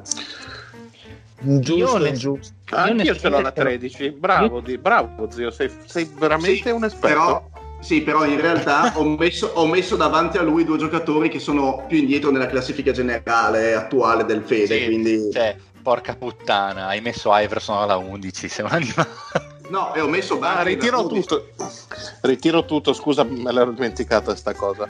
Sei Sì, ma, ma, ma zio. alla 12 fa molto meno male di Iverson alla 11. Cioè, Eh, È, un, è un gioca- È è un sopra- giocatore generazionale Iverson. io- sopra, e sopra l'Ajuwon, tra l'altro. è sopra mai, di ma, ma, ma- No, Ma questo è matto. Ma vuol No, dire no, che vabbè. basket, chiamo, la, chiamo la polizia della quarantena. No, no. Marisa, PS prendi il nome per favore, PS l'indirizzo del signor Ursella. preoccupatevi, non preoccupatevi, ascoltatori, è già, è già in È manicomio. già stato arrestato. è già stato arrestato.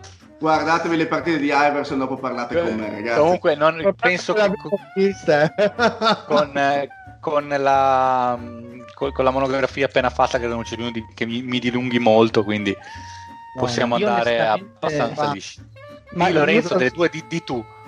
Io, l'ho messo altissimo rispetto a voi perché io l'ho messo terzo. Perché secondo, perché secondo me è fottutamente Gode, completo. gode, gode, Fede, gode. Ah, Perché secondo me sì. è il centro più completo di tutti, come avevo già Sì. detto la, la settimana scorsa. Eh, ha vinto, eh, ha vinto comunque ha vinto due titoli, cioè sempre da, mette- da mettere in conto e ha modificato completamente il modo di, di concepire come si deve attaccare con un centro. Basta, Io Sì, però-. C'è anche da dire che la tua credibilità è nulla in quanto tifoso di New York. e non capisci un cazzo di basket, lo sappiamo tutti. E allora io mi vendico così. Così come? Eh, ho visto qualcosa che non voglio più vedere. Ma io per fortuna non ho visto, quindi Eh, a posto ho così. visto, ho visto, a posto così. Andiamo avanti, va. Eh, Come accettato? Allora, Alla decima, siamo arrivati alla decima. no, no, che sto recuperando e che sto guardando altri dati. Alla decima, ok, la decima 275 punti. Abbiamo la, la forte, più forte dei forti. Abbiamo Team Duncan. Ci sta, Mhm. ci sta, ci sta. Io ce l'avevo un pochettino più in alto, Anche che sia la, la forte più forte dei forti, siamo d'accordo. E sì, ci sta dai. Io Comunque l'avevo top nono, 10 quindi va piace. benissimo. Vai. Comunque è uno dei giocatori su cui è più facile in assoluto costruire una squadra vincente attorno, uno dei Oh. prime più lunghi di sempre perché dal 99 al 2006 è tutto un unico immenso lunghissimo prime con un picco del 2003 che è il picco di Duncan eh, è lì con mm, qualunque altro è lì con eh, raggiunge dominanze di, di livelli di giocatori Ma poi- alti in classifica Una BB in difesa, una BB in attacco, cioè veramente una BB lui e anche completissimo. Completo, completo, completo. Dile, vuoi E- fare, qualche, vuoi fare qualche dichiarazione su Duncan? Non c'è. Cioè, eh, no, no, no, no, è uno degli Spurs, eh, cioè l'unico giocatore degli Spurs che rispetto. Quindi. parole dure, parole dure. Ma Parole- come? Ma come? No, è l'unico giocatore che rispetto perché Parker Ma Ginobili. scusa, eh? No, Eh. ti stai dimenticando di uno. From Di chi? San Giovanni. Eh, Eh, va- no, lui non lo rispetto, rispetto io rispetto solo Regino e basta. Di San Giovanni. Il vecchio cuore, Regino. È lui, è l'unica persona, perché era una persona, non era un gatto, Regino. Era una È un- persona. È un'icona ormai. Era una persona meglio. Comunque tutti d'accordo che top, top 10, Team Per Duncan, me tutta sì. la... Ok, boh, perfetto. Possiamo andare avanti. Bene. Duncan è top 3, non ho capito, scusa. Top 10 tutta la Ah, top vita. 10, sì, sì, beh, ci mancherebbe altro. C'è qualcuno che l'ha messo troppo top 3, Fede? Eh, non credo proprio. Aspetta, forse ho la cosa della posizione più alta. Che ho 10.000 tabelle pivot e 6. C'è chi l'ha messo sesto. Ok. Posizione più alta.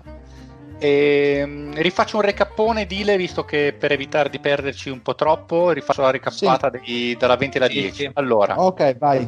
Posizione numero 20 Charles Barkley 57 punti, 19 Elgin Baylor 58 punti, 18 Dirk Nowitzki 61 punti, Stephen Curry 67 punti, Karl Malone 83 punti, Moses Malone 84 punti, eh, Julius Irving 117 punti, Jerry West 174 punti, Oscar Robertson 100 no, Oscar Robertson dov'è?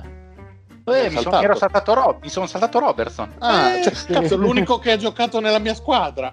Ma vabbè, ma Mettere in 13 alla classifica. 11 non se ne è accorto che, che mostrata, ragazzi. Sto Pensavo troppo combinato. No, Ma secondo me No, è la malattia del... fatti- È la malattia del deal, è il conduttore che, Sì, che diventa un Esatto, mostro. esatto. Ragazzi, vi, vi chiedo perdono. Alla 12 c'era Oscar Robertson con 180, con 180 punti. E ci mancherebbe altro che non fosse in classifica. No, no, Eh. assolutamente. Ma infa- LeBron ma infatti James prima di LeBron James. Eh beh, The Mamma Big mia, che Proprio big mistake da parte mia. Quindi dodicesimo Oscar Robertson, 180 È stato un punti. pasticcione. Sì, Guarda, Poi- posizione direi perfetta. Sì. Ci Sì, sta. sì, Ci sì, sta. sì. E un fino a dieci anni fa era un- anche un top 10. Poi, Sì. Poi sì. Mm. poi, Sì, sì, me- assolutamente. Ah, Poi comunque Adesso- qualche giusto dubbio sul fatto che comunque nelle sue stagioni da, da tripla doppia di me. Poi diciamo sono iniziate le, le classifiche, le, le, stat un po' avanzate, ci si rende conto che è vero ha fatto, ha fatto tripla doppia, quello che vogliamo, però su minutaggi incredibili. Le squadre in cui faceva tripla doppia non andavano super Benissimo. avanti. Però il fatto che appena avuto la squadra forte da secondo ha Eh, vinto. sì. sì, sì. E quindi è giustissimo, giustissimo, Ci giustissimo. sta, ci sta, ci sta. Ed è giustissimo che sia una posizione avanti a Jerry West, secondo me. Perché Jerry West e Oscar Robertson, secondo me, sono Kobe e LeBron praticamente. Mm. Io l'avevo messo Hanno quel rapporto lì. Oscar Robertson. Io la- Bello, bello 11, sta cosa. quindi Ci sta- sì, L'avevo, sta. me- avevo messo Oscar Robertson e Jerry West uno dopo l'altro praticamente. Ma posso fare una domanda provocatoria? Non è che Oscar Robertson fosse un po' troppo avanti con i suoi tempi? Avrebbe avuto bisogno di un basket forse un pochino più strutturato per essere più vincente. Mm, Avrei avuto una squadra più forte. Perché più vincente con con giocatori so. più forti da vicino probabilmente. Oh, appena è arrivato Karim, cioè appena è nato con Karim, da secondo, eh, però ha vinto subito. E grazie a sto cazzo, però nel senso non è che proprio gli è arrivato uno... un coglionella. Però nel senso che il suo modo di Sì, sì, giocare beh, chiaro, si è adattato chiaro, chiaro. E, e ha vinto perché il giorno Però- l'anno prima faceva di più. È una Bibbia assoluta, assolutamente. No, no, era una Bibbia assoluta. C'è poco di lui in giro, purtroppo. È Sarebbe quello bello vederlo di più. No, eh. Però- Sì, è che lui fondamentalmente a Cincinnati con chi giocava? Con Jerry Lucas, può essere. Jerry Lewis. Ma forse con, con Jerry George. Lucas e Jerry Lewis, esatto, sì. con George Lucas giocava. Ecco, esatto, con George Lucas, quindi in realtà non è che fosse E ha preso squadra- ispirazione da lui per il personaggio Sì, non, è, non giocava in una squadra di stracompetitiva. Baba Fett. Ah, grande Di babbo. Babbo. Il Baba Fett. Baba Yaga. Volevo dire Jar Jar Binks, ma quello secondo me è ispirato al Patterson, ne sono sicuro. Secondo me volevi dire il coso rosso che va sulle labbra. bravo, bravo, proprio Proprio quello. che mostrato. Oh, No, aveva generale- dei, aveva dei giocatori che aveva dei compagni che tendenzialmente quelli di Cincinnati, se non ve li ricordate, è lo stesso.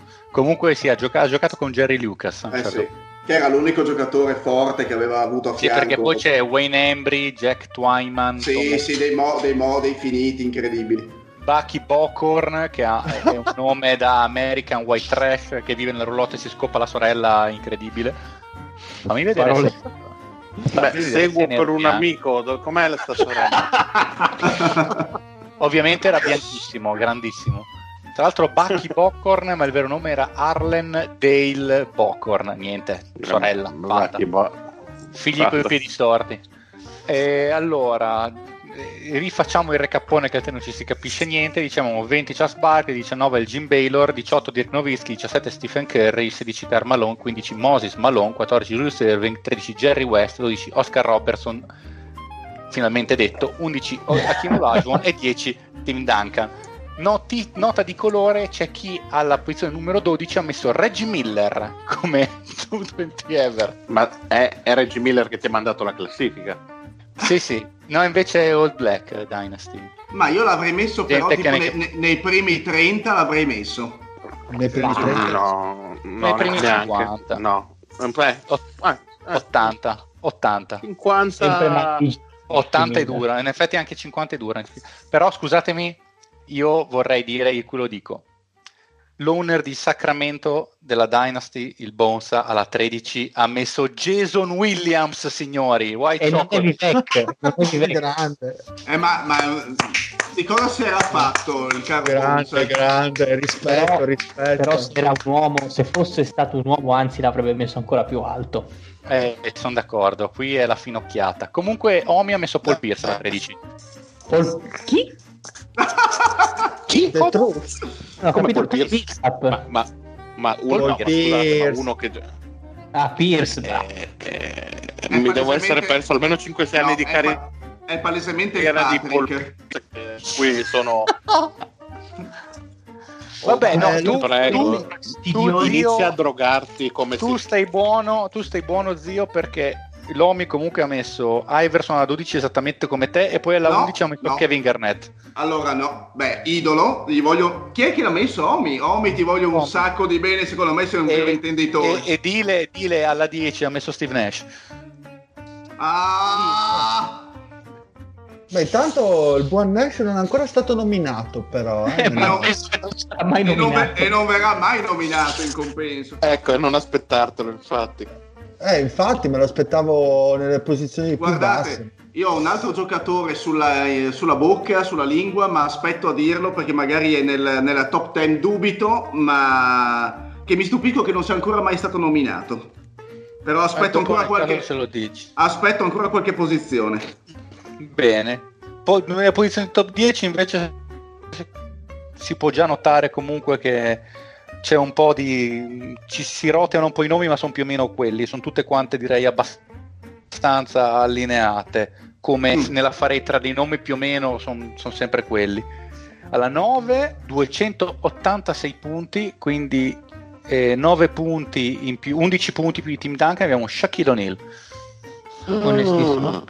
Io onestamente gli ho Molto basso, secondo me. Kobe prima E- di Shaq Sì, nominato 24 volte, quindi tutti, tutti hanno messo Shaq nella top 20. Vabbè, come è normale che- che sia. Beh, ci mancherebbe Allora, io onestamente ho messo Kobe dopo Shaq, cioè nel senso eh, Eh. l'ho, messo, l'ho messo più basso, però ho scambiato, l'ho scambiato con Duncan, cioè ho messo Duncan Mhm. più alto rispetto a Shaq. Per Secondo Guarda, me-. Secondo Ma me questo discorso credere, su Shaq però è da per me- Scusami Mario, vai. No no secondo me il, il dominio che ha avuto Shaq dal 94 in poi diciamo da quando è arrivato il dominio fisico e tecnico per almeno 15 anni buoni mm, sono cose che Kobe ha avuto forse in carriera ma per un periodo molto più limitato e non con queste eccellenze. Secondo me il divario in alcune stagioni che c'era tra Shaq e il resto della Lega secondo me era imbarazzante lo Shaq dei primi anni 2000 Dominante. era veramente una cosa incredibile di quelli che ho visto io veramente diciamo così avendo iniziato in quegli anni eh, forse solo LeBron ha avuto un dominio sulla Lega così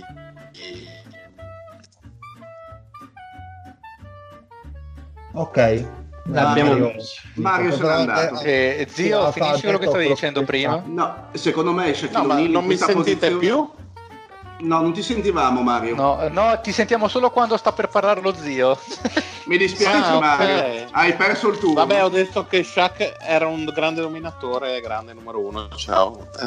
Eh. no, secondo me è da, è da collocare Shaq anche in base agli altri giocatori del ruolo nel senso che adesso è nominato nono, eh, presuppone che davanti a lui ci siano almeno altri due centri, presumo. Eh, tre. Du- tre. Due, o, due, o tre, due, o tre, centri. Tre, eh, dipende dai, dai, gusti personali. Ah, Però, sperare. no, no, dimmi... tre, tre, tre, non possono non essercene tre. Davanti a lui. che quegli altri tre siano fuori.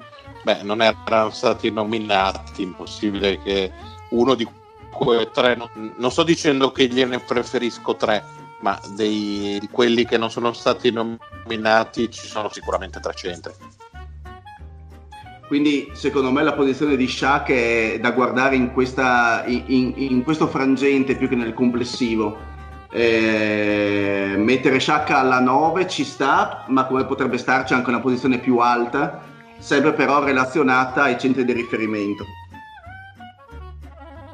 Sì. Ma io non, non discutevo okay. quello perché comunque ce l'avevo ottavo, dicevo solo del rapporto con Kobe. Secondo me adesso, adesso senza voler per forza no, essere Personalmente adesso se facciamo andare sondaggio, dentro la questione Kobe, ma tra gli homies, c'è un po' di revisionismo. Ma tra gli homies, visto che siamo relativamente pochi oh, per, poter, sì. uh, per poter fare un'analisi, quanti di noi hanno messo Kobe dietro Shaq? O Shaq io davanti messo, a Kobe? Io ho messo Shaq decimo e Bryant undicesimo. Ok. Io settimo io... e ottavo, quindi settimo Shaq e ottavo Kobe. Io ho messo okay. nono Shaq e undicesimo Bryant. Okay. Io ho messo Siamo Shaq tutti d'accordo decimo, allora? Shaq decimo e tredicesimo Kobe. Quindi insomma abbiamo... Quindi noi abbiamo messo tutti Shaq sopra. Vabbè, esatto. esatto. Comunque li ho messi vicinissimi anch'io, eh, sia chiaro, un ottavo, uno decimo. Il livello è quello, però mh, mm, secondo me non si può mettere Kobe sopra proprio per aver visto giocare insieme. Sì, sì, ma ci sta. Avanti, avanti, avanti, ritmo. Allora, eh, posizione numero eh, aspetta che mi sono perso. Nona, otto, nona. Otto. No, no, la nona, vabbè, lo, lo possiamo, la 8 lo possiamo, la, come potete immaginare, subito dopo davanti a Shaq c'è Kobe. C'è Kobe, ok. Quindi siamo perfetti. Poi, con, quanti punti? con quanti punti? Con, con 9, 8 punti più di Shaq. Ok. Mm. Vabbè, Quindi, di Kobe abbiamo già parlato abbastanza quest'anno, direi che insomma, eh, di, può andare sì, oltre. Così. Abbiamo fatto già Comunque ci sta in top 10. In top 10 uh, è giusto. Poco da dire. Sì, Giocatore sì, generazionale. Quanto ti piace? Dovremmo fare un tracking su di te, zio. Da morire. Eh, giocatore, allora, posizione numero 7. E qui c'è un bello stacco, eh, perché da 294 punti di Kobe passiamo a 343 punti. Posso tirare a indovinare? Vai. Bill Russell. Mm, ci sei andato vicino, forse.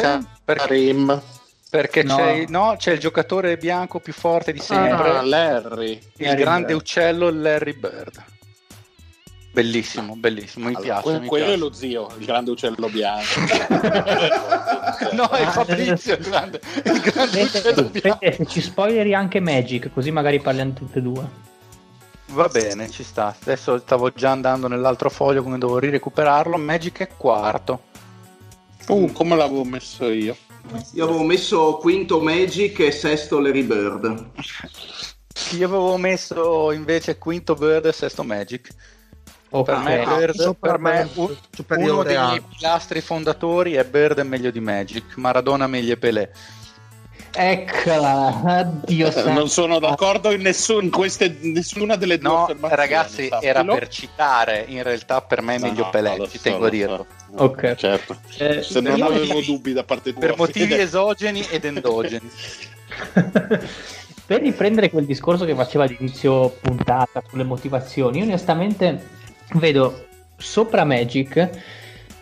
Allora, eh, partiamo dal presupposto che tutti e due, con la loro mistica, con, la loro, con il loro antagonismo, hanno contribuito a far aumentare la PIL dell'NBA negli anni 80. Sappiamo tutti come l'NBA stava perdendo di, eh, di, di indici di gradimento e loro due, con la loro rivalità, hanno aiutato a far innalzare quello che era lo share.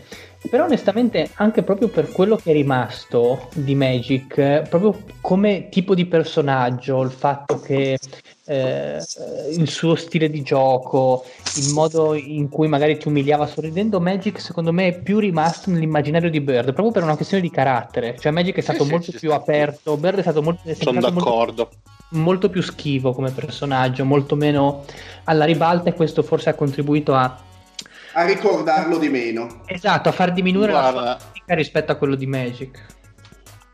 Anche perché secondo me quei Boston, eh, quei Celtic erano leggermente più forti, però i Lakers dello Showtime sono più riconosciuti a livello iconico eh, come squadra, nel senso che rimangono appunto per il loro modo di giocare forse più impressi, ma stiamo veramente parlando delle virgole. Vorrei sentire invece la controparte, cioè invece chi mette sopra Bird e perché. Per me Bird va sopra perché eh, i primi sei anni della carriera di, di Larry Bird secondo me sono inopinatamente meglio dei primi sei anni di Magic. Cioè, dal primo anno in cui, sono entrato, in cui è entrato in NBA, Bird è stato meglio, ogni anno è stato meglio di Magic. Era lui quello che vinceva gli MVP, è quello che ha vinto più titoli fino al suo prime, poi dopo purtroppo è calato, ma va detta anche una cosa, che nell'86 a lui è morto Len Bias e invece eh, Magic eh, problemi di questo genere non ne ha avuti, quindi considerando Beh, ne ha quello avuti che... dopo, dai, diciamo. Eh beh, però li ha avuti 5 anni dopo, quando comunque ha vinto tutto quello che doveva vincere.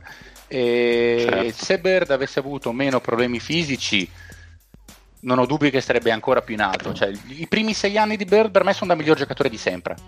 Proprio. Mentre Magic, i primi 6 anni di Magic per me sono da, prima, da primi 3 di sempre. Mentre Bird eh, è uno che se gli anni soprattutto dall'84 all'86 sono fuori dal- dalla grazia del Signore per completezza, per versatilità. Secondo me Bird era quasi più versatile di Magic perché faceva più cose, non era un playmaker molto inferiore a Magic, per niente, al di là dei ottimo, numeri, fantastico passatore. ma gio- No, che giocava in de- maniera delle diversa. invenzioni. Sì, sì, e che giocava diverso, era più scorrere, quindi le cifre ne risentivano un po'. Ma se Bird avesse detto io anziché fare 30, ho fatto un anno, faccio 20 e faccio 12 assist, lui faceva 12 assist. La, la circolazione di palla dei Boston Celtics era fantastica. Quindi secondo me era più completo e tra l'altro era un raccordo perfetto tra gli esterni e gli interni perché era un 3-4 fantastico e lo sarebbe tutt'oggi tra l'altro Mhm. e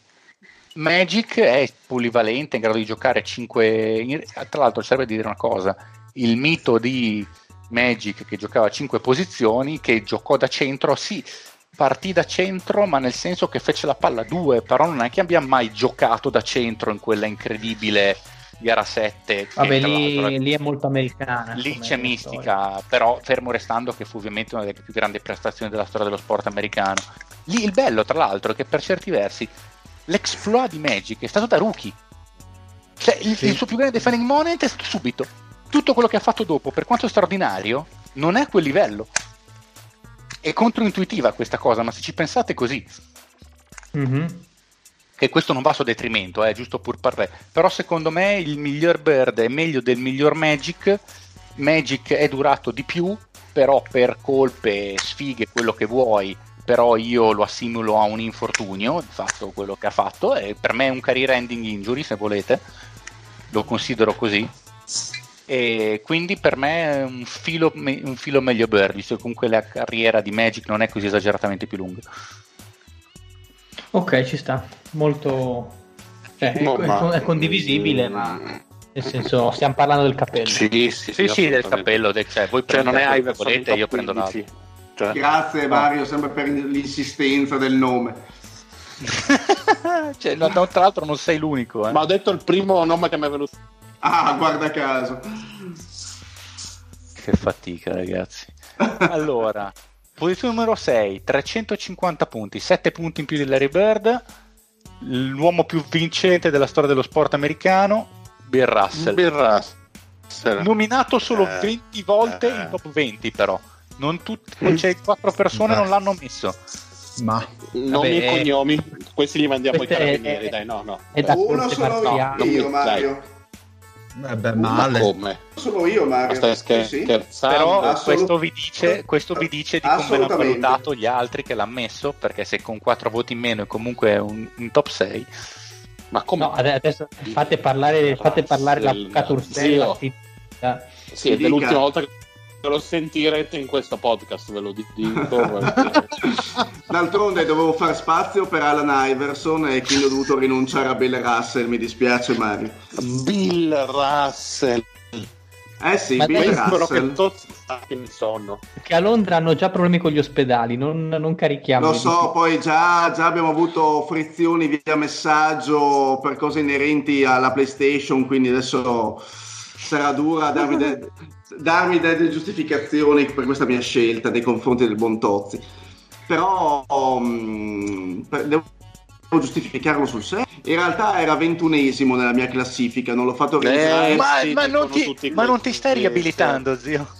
No, ma non mi sto riabilitando, ma il fatto degli 11 titoli del giocatore più vincente non me l'ha fatto mettere perché, perché come ho detto all'inizio, eh, ho parlato di giocatori generazionali. Bill Russell ha vinto i titoli in un periodo in cui c'erano giocatori altrettanto forti, non c'era solamente lui a, a dominare il ruolo. E questo è a Eh, suo favore. Quindi è a suo favore. No, non ce ne, scusami, ce n'è- no, ce n'erano altri giocatori a, a, a contendere comunque il ruolo di centro, non messi infatti in classifica. Ehm, il fatto che non, non l'ho messo nei top 20 è perché non lo ritengo un giocatore incredibilmente forte o da trasformare il gioco del basket e quindi lo- non l'ho Ma inserito ha per inventato il concetto di difesa di squadra. L'ha questo. Ma no, Il di Mamma mia. stoppata.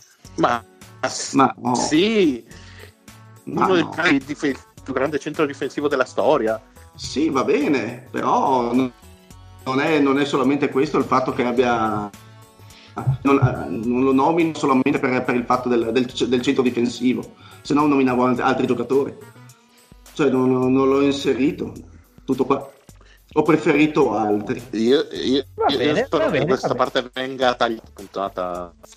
Eh, boh, Marione. D'altronde No, ho messo undicesimo questa- Iverson e dodicesimo Barkley. Quindi... Però da te Ma proprio dici- non me l'aspettavo, eh, zio. No, infatti, cioè, cioè, se, se mi dice un ragazzino eh, di 20 anni che non ha magari neanche- mai sentito parlare di Bill Russell, per me è già uno scandalo che qualcuno potesse inserire fuori dalla No, testa. cioè- boh. Ma guarda, ho, ho dato un'occhiata anche alle classifiche, varie classifiche di vari siti, è sempre inserito entro i primi 10 Bill Russell, ma non per questo lo devo fare io. Ok, ma eh, Ok. dile, ma non dai del faccino rosa allo zio in questo caso? No, no, non dico niente perché non, eh, cioè, eh, lì vince la soggettività di una persona sul fatto che la sua personale classifica dei migliori 20 giocatori di sempre.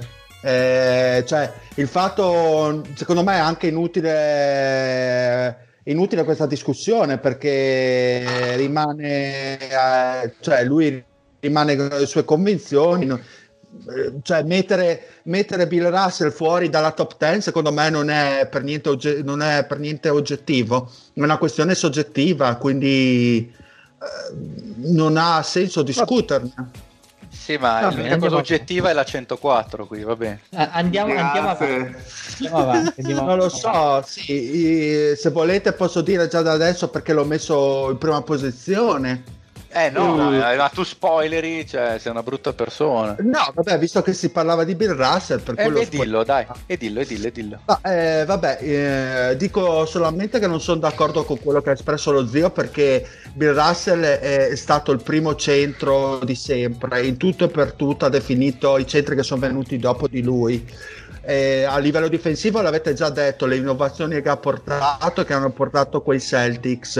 Eh, I titoli poi, che ho detto è uno dei miei fattori di distinguo per questa classifica, parlano da soli perché, perché Bill Russell è stato 11 volte campione, voglio dire, eh, 5 volte MVP, e 4 volte eh, miglior rimbalzista di sempre, cioè eh, 12 volte All Star. Oh, quattro volte migliore rimbalzata di sempre e tanta roba. eh. No, Grande. quattro volte scusa, in stagione, quattro volte in stagione. A me piaceva di Eh, più ha vinto, prima, eh, però lo so, ho detto male. Eh, eh, ha vinto due titoli non solo da, Attivo, ci sta. non solo da giocatore, ma anche da allenatore per, eh, per i Celtics. Dopo, magari si può parlare del, del fatto di come e quando eh, abbia, diciamo, ha, ha avuto il suo peso in questi due titoli come allenatore e giocatore, eh, che sono quelli del 68-69.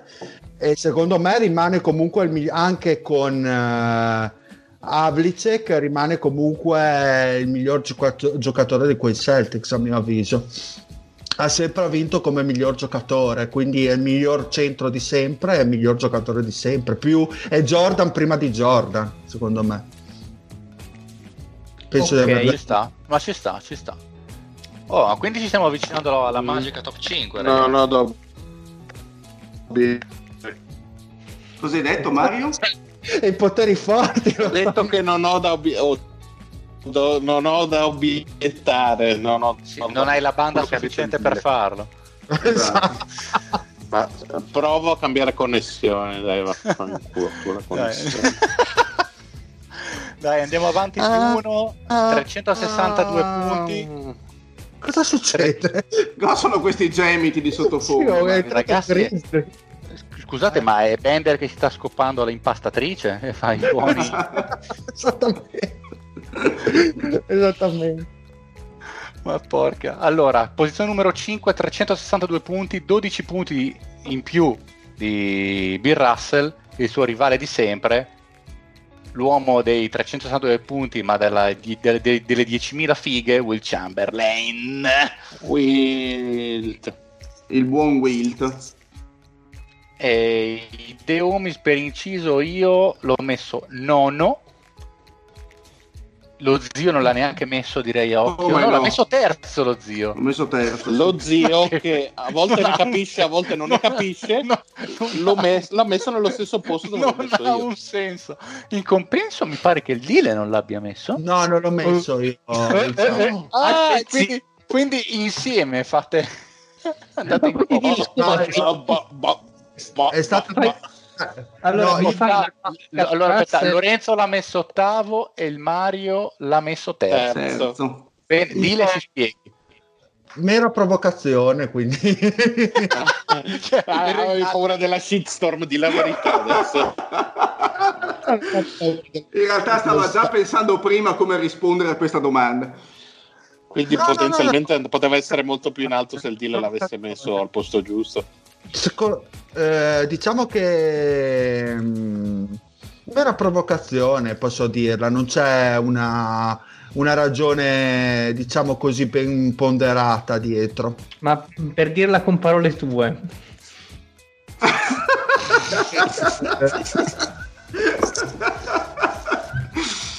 ho fatto un po' di spazio. secondo me, secondo me è un giocatore che dà più risalto alle sue prestazioni da boss score che è quello che ha spostato in carriera questa è la mia provocazione che me l'ha fatto mettere fuori da questa top 20 Ok. Eh, Fede, una curiosità. C'è qualcuno che l'ha messo più in alto di me e del, dello zio? Dubito. Eh, fammi vedere, credo di no. Anche Direi perché metterlo proprio- terzo è, è abbastanza una provocazione per conto suo. No, c'è uno, devo andare a vedere chi perché ce l'ho soltanto nella tabella pivot. C'è uno che l'ha messo secondo. Mm. Mm. Eh, guarda, dammi un secondo, vedo se per caso te lo trovo al volo. L- Lenny, Beh, vecchio Eddie. cuore.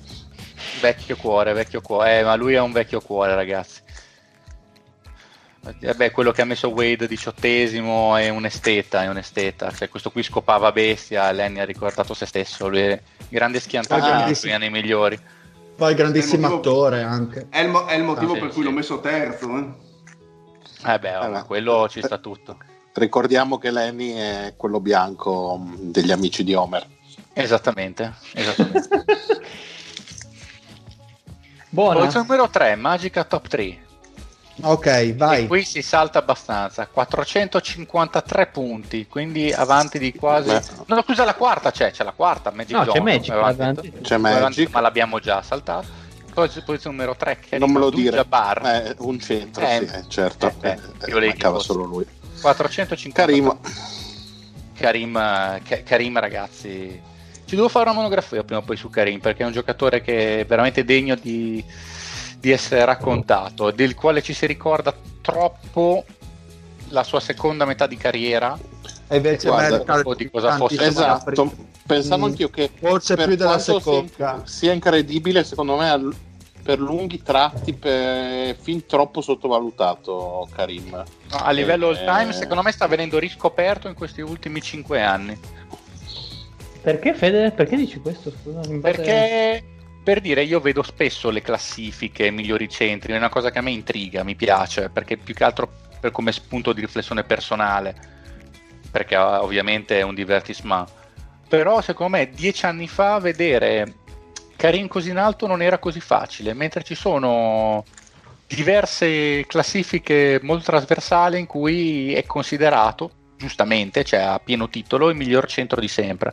Cioè, ma secondo te questa cosa è dovuta al fatto che magari si siano più rivalutate le sue partite? Il fatto Secondo che magari. sì, si è andato a riguardare un pochettino indietro, forse... Ma magari anche il fatto che negli ultimi anni anche la tecnologia ha permesso di rendere più fruibili anche un maggior numero di partite del Sì, sì, passato. e visto che comunque qualcosa degli anni 70 di Karim eh, c'è, probabilmente più di una persona è andato a cercarsi un po' indietro, appunto per stilare. a Milwaukee. Cioè, secondo me dieci anni fa non c'era nessuno quasi che, mettasse, che mettesse Jabbar davanti a Bill Russell, che di solito era, oh, secondo me, la, la top 5 dieci anni fa fissa erano la trinità era Jordan, Bird e Magic e poi 4-5 come vi pareva c'erano Russell Chamberlain.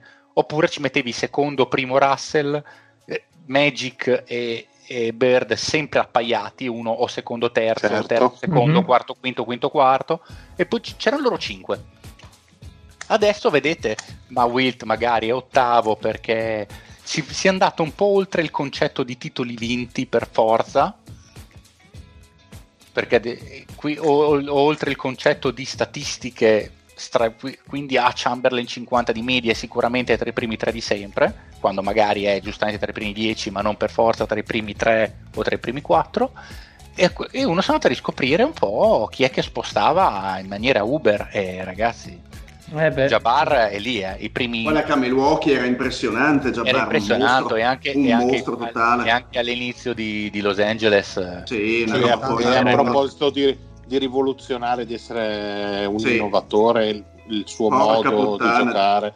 Ragazzi, il gancio cielo è forse il movimento più iconico della storia. Sicuramente il più marcabile, cioè proprio quello è stato, ma- è stato stoppato tipo due volte in tutta la sua carriera da, da, da- da Chamberlain e basta. Sostanzialmente era immarcabile. Giusto ricordare che il titolo di MVP delle finali della stagione 79-80, quella della gara 7 di Magic, se l'è portato a casa Jabbar però. Sì, Sì. Perché, in gara vero. 6 in era fa- o in gara, in gara 6 se non sbaglio si era fatto male Eh Jabbar. sì, perché non ha giocato la 7. Sì, esatto. E aveva fatto un partitone.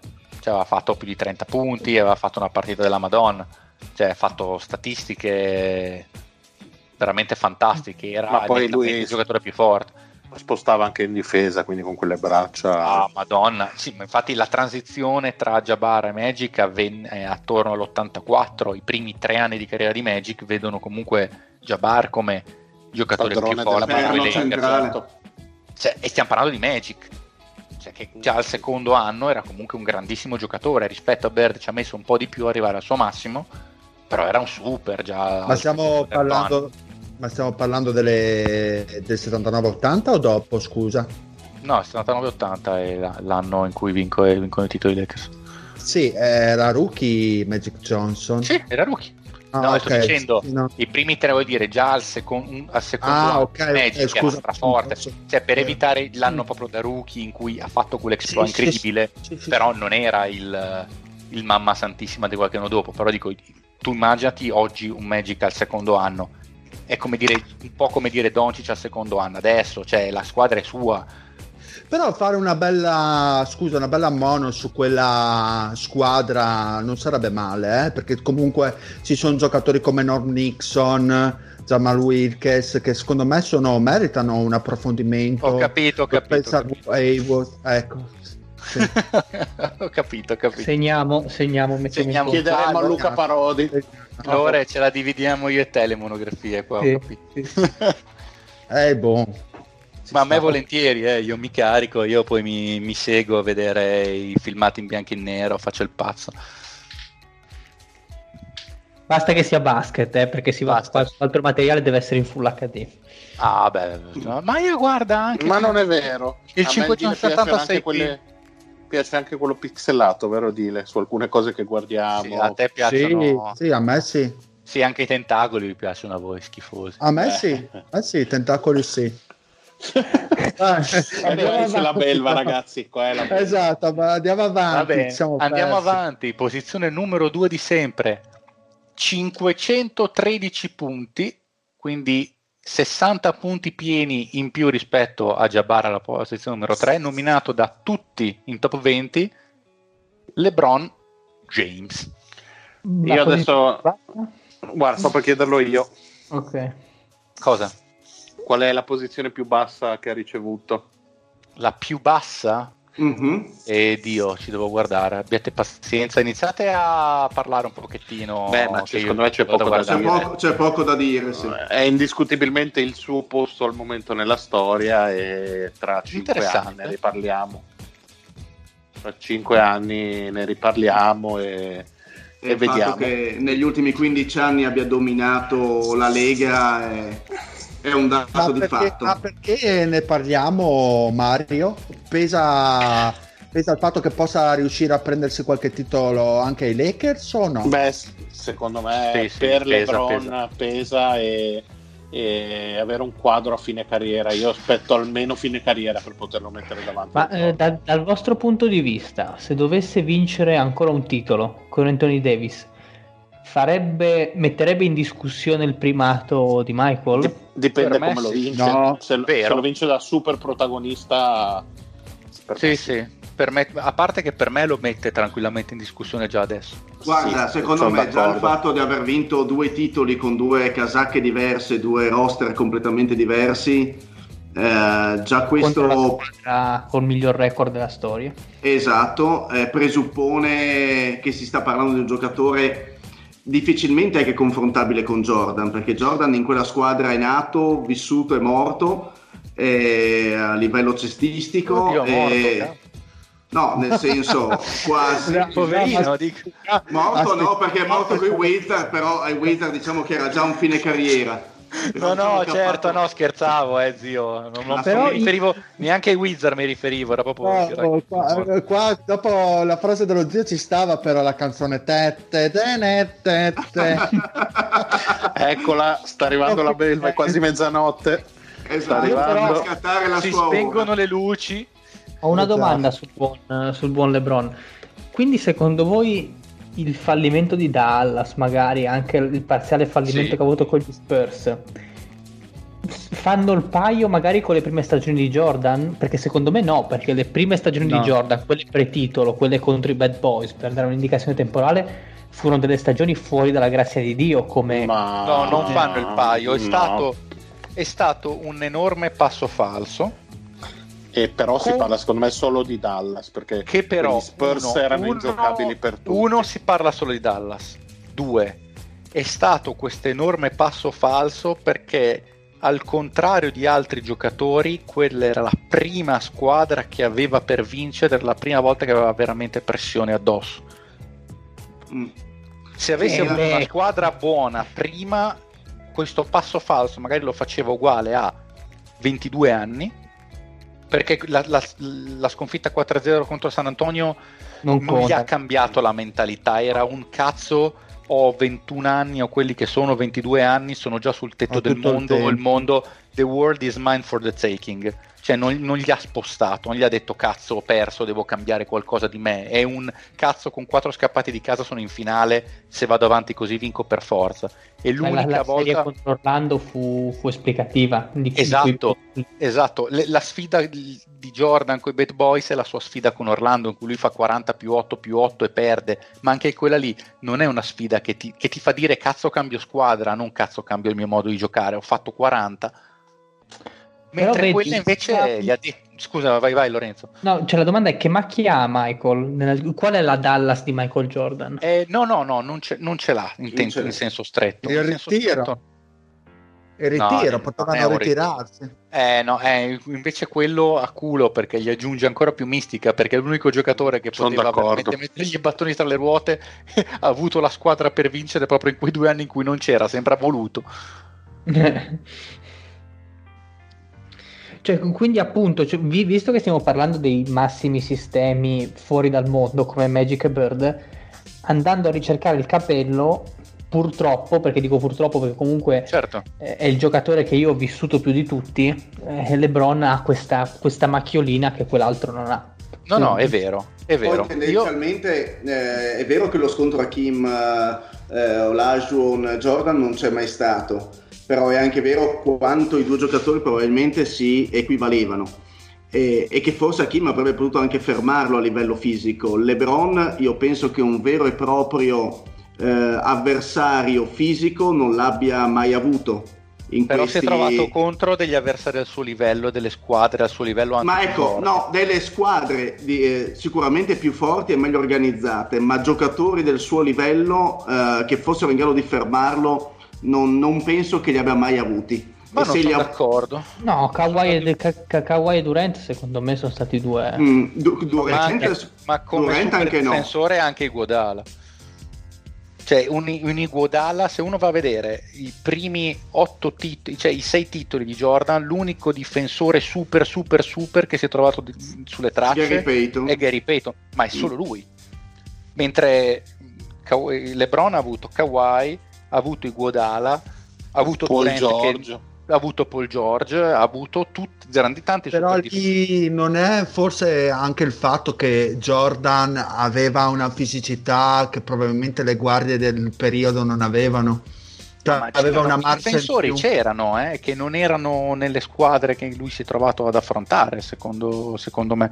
Cioè, il, a Phoenix te lo ricorderai bene, lo doveva marcare Kevin Johnson, che era un ottimo sì. difensore. Però sì, vabbè, rendeva... ma Kevin Johnson non aveva il fisico di Jordan. Eh, esatto, esatto, esatto, voglio dire. È, è il mio discorso, nel senso non, è, non c'era il prototipo eh, per dire, hai detto bene, hai fatto prima bene l'esempio di Kawhi. Kawhi è proprio il prototipo di LeBron Stopper, se proprio vogliamo, che probabilmente se l'è beccato in una carriera in cui LeBron aveva comunque vinto, aveva comunque fatto un passo in avanti nella sua legacy. Anche lì sarebbe un attimino da discuterne. Sì, sì. No, sai cosa si potrebbe dire? Che cioè, non hai torto eh, nel dire. Intanto si potrebbe dire una cosa. Il miglior difensore dell'NBA per difendere Jordan, Jordan ce l'aveva in squadra negli anni 90. Eh, eh, bello, bello, bello. è vero. Uno. È vero, tra l'altro, sì. E tra l'altro è, è, uno, è uno, dei top 5 ce l'aveva in squadra nel secondo quintetto, nel, nel, nel secondo tripit perché era Rodman. Chiaro che non era il Rodman dei, dei, dei, dei Pistons. Mi permetto di dire che ce, n'era, che ce n'era, sì? due in squadra. Harper. Tony, Cook, Tony Kukoc? No, secondo me è lui stesso, cioè nel senso... No, beh, sì, sì, io ho escluso, ho escluso certo, stesso, ovviamente. Certo, certo, però... però però per a dire... quel livello lì c'era solo lui.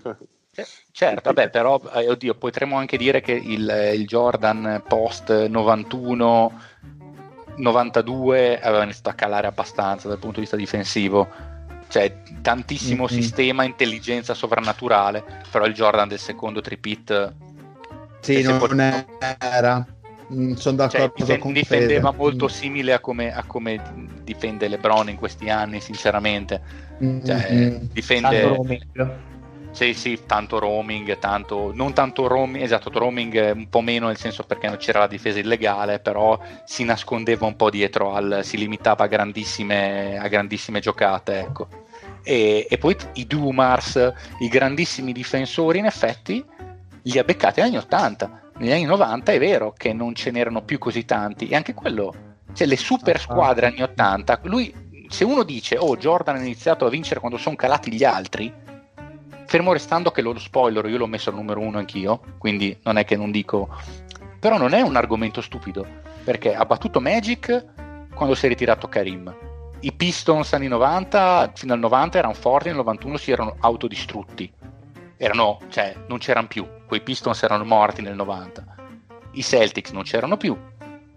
C'è chi c'era rimasto di grande. Cioè, i Lakers sono arrivati in finale con una squadra che non aveva niente a, chiede- a che vedere con la, con la quale di tre anni prima. Houston e New York non, non erano quelle del, Non erano- de- della finestra del ritiro.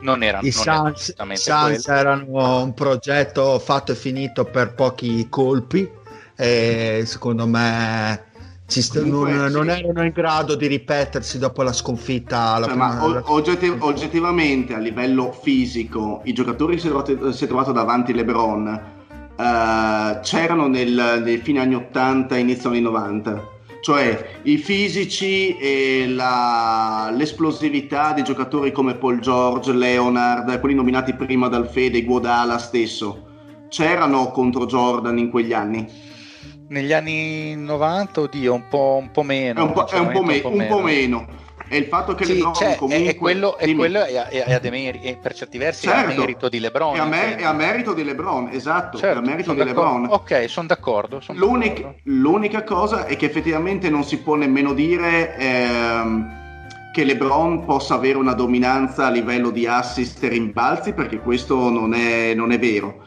Eh, è anche vero che secondo me eh, gli anni in una squadra di, di basso livello o comunque non, eh, non di livello eccelso di LeBron e, e e- e il peso che ha avuto lui come singolo in questa squadra rispetto a quello che ha avuto Michael Jordan, secondo me eh, sono un'altra, un'altra nota di valore alla carriera di LeBron. Che Sì, secondo ma sono d'accordo, d'accordissimo. Va Che se- ricordato che, la squadra dei Bulls nel 94 fa 55 vittorie e porta a gara 7 in X nel 94. Esatto.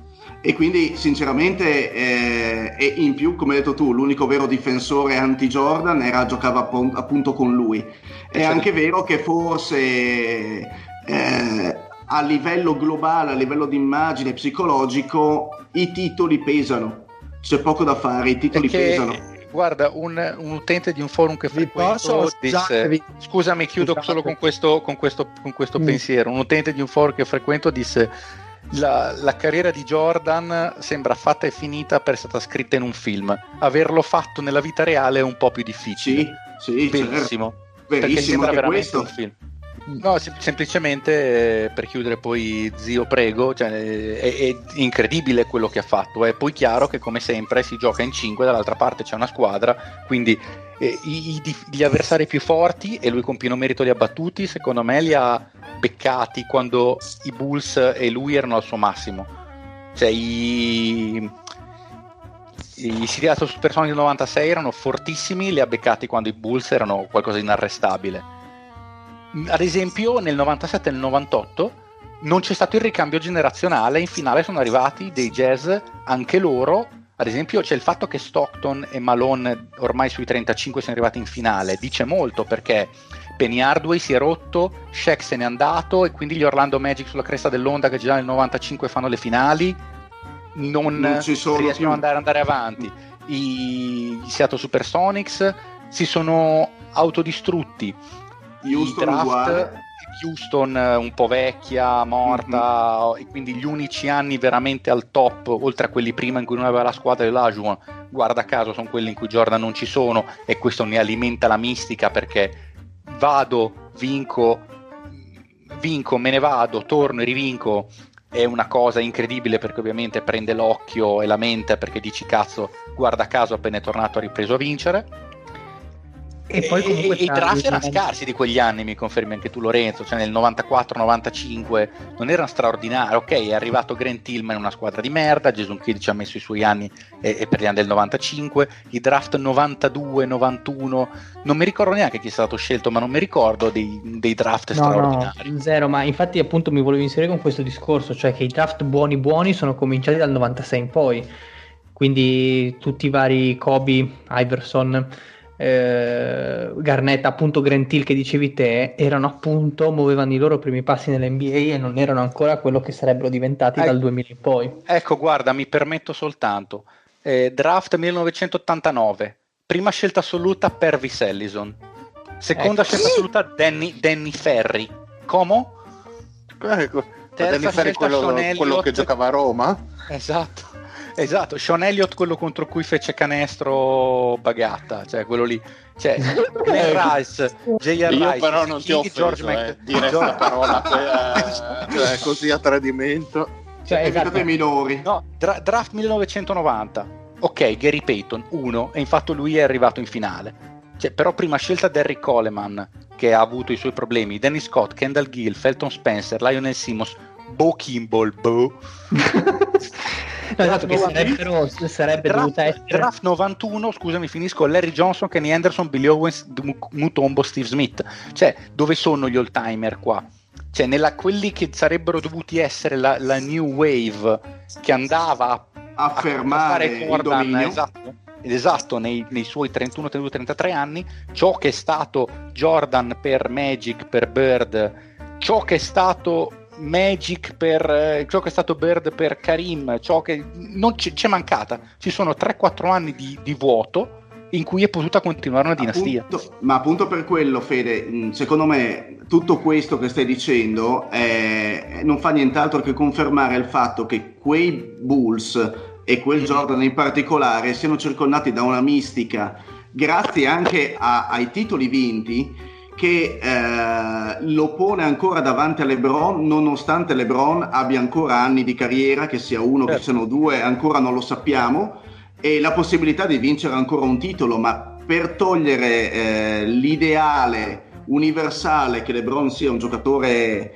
il giocatore, eh, penso che ce ne voglia. E, Sì, sì, sì. E, e cosa ci vuole del solamente tempo? Mi dispiace. No, ci, vo- mi ci dispiace- vorrà- se- ci ah, vorrebbe, secondo me, scusami Dile, eh, Sì. come dicevamo all'inizio, un titolo con i Lakers, quindi vincere tre titoli con tre maglie diverse, che penso che sia un'impresa eh, quasi epica, possa mettere LeBron su un livello quasi paragonabile, ma non ora, tra qualche anno.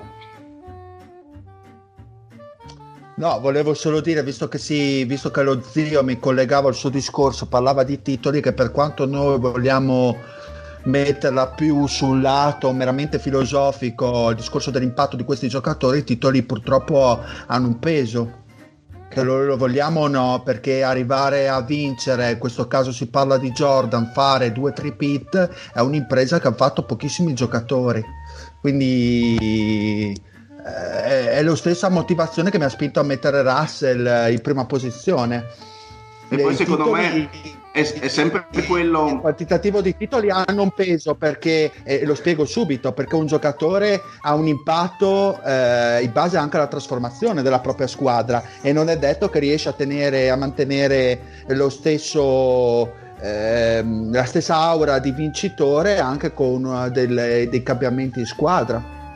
Una dinastia non si fa con la stessa squadra per 8-9 anni. Son- ci sono una serie di dinamiche, avversari più o meno forti, infortuni che hanno un peso non da poco nella mistica, secondo me.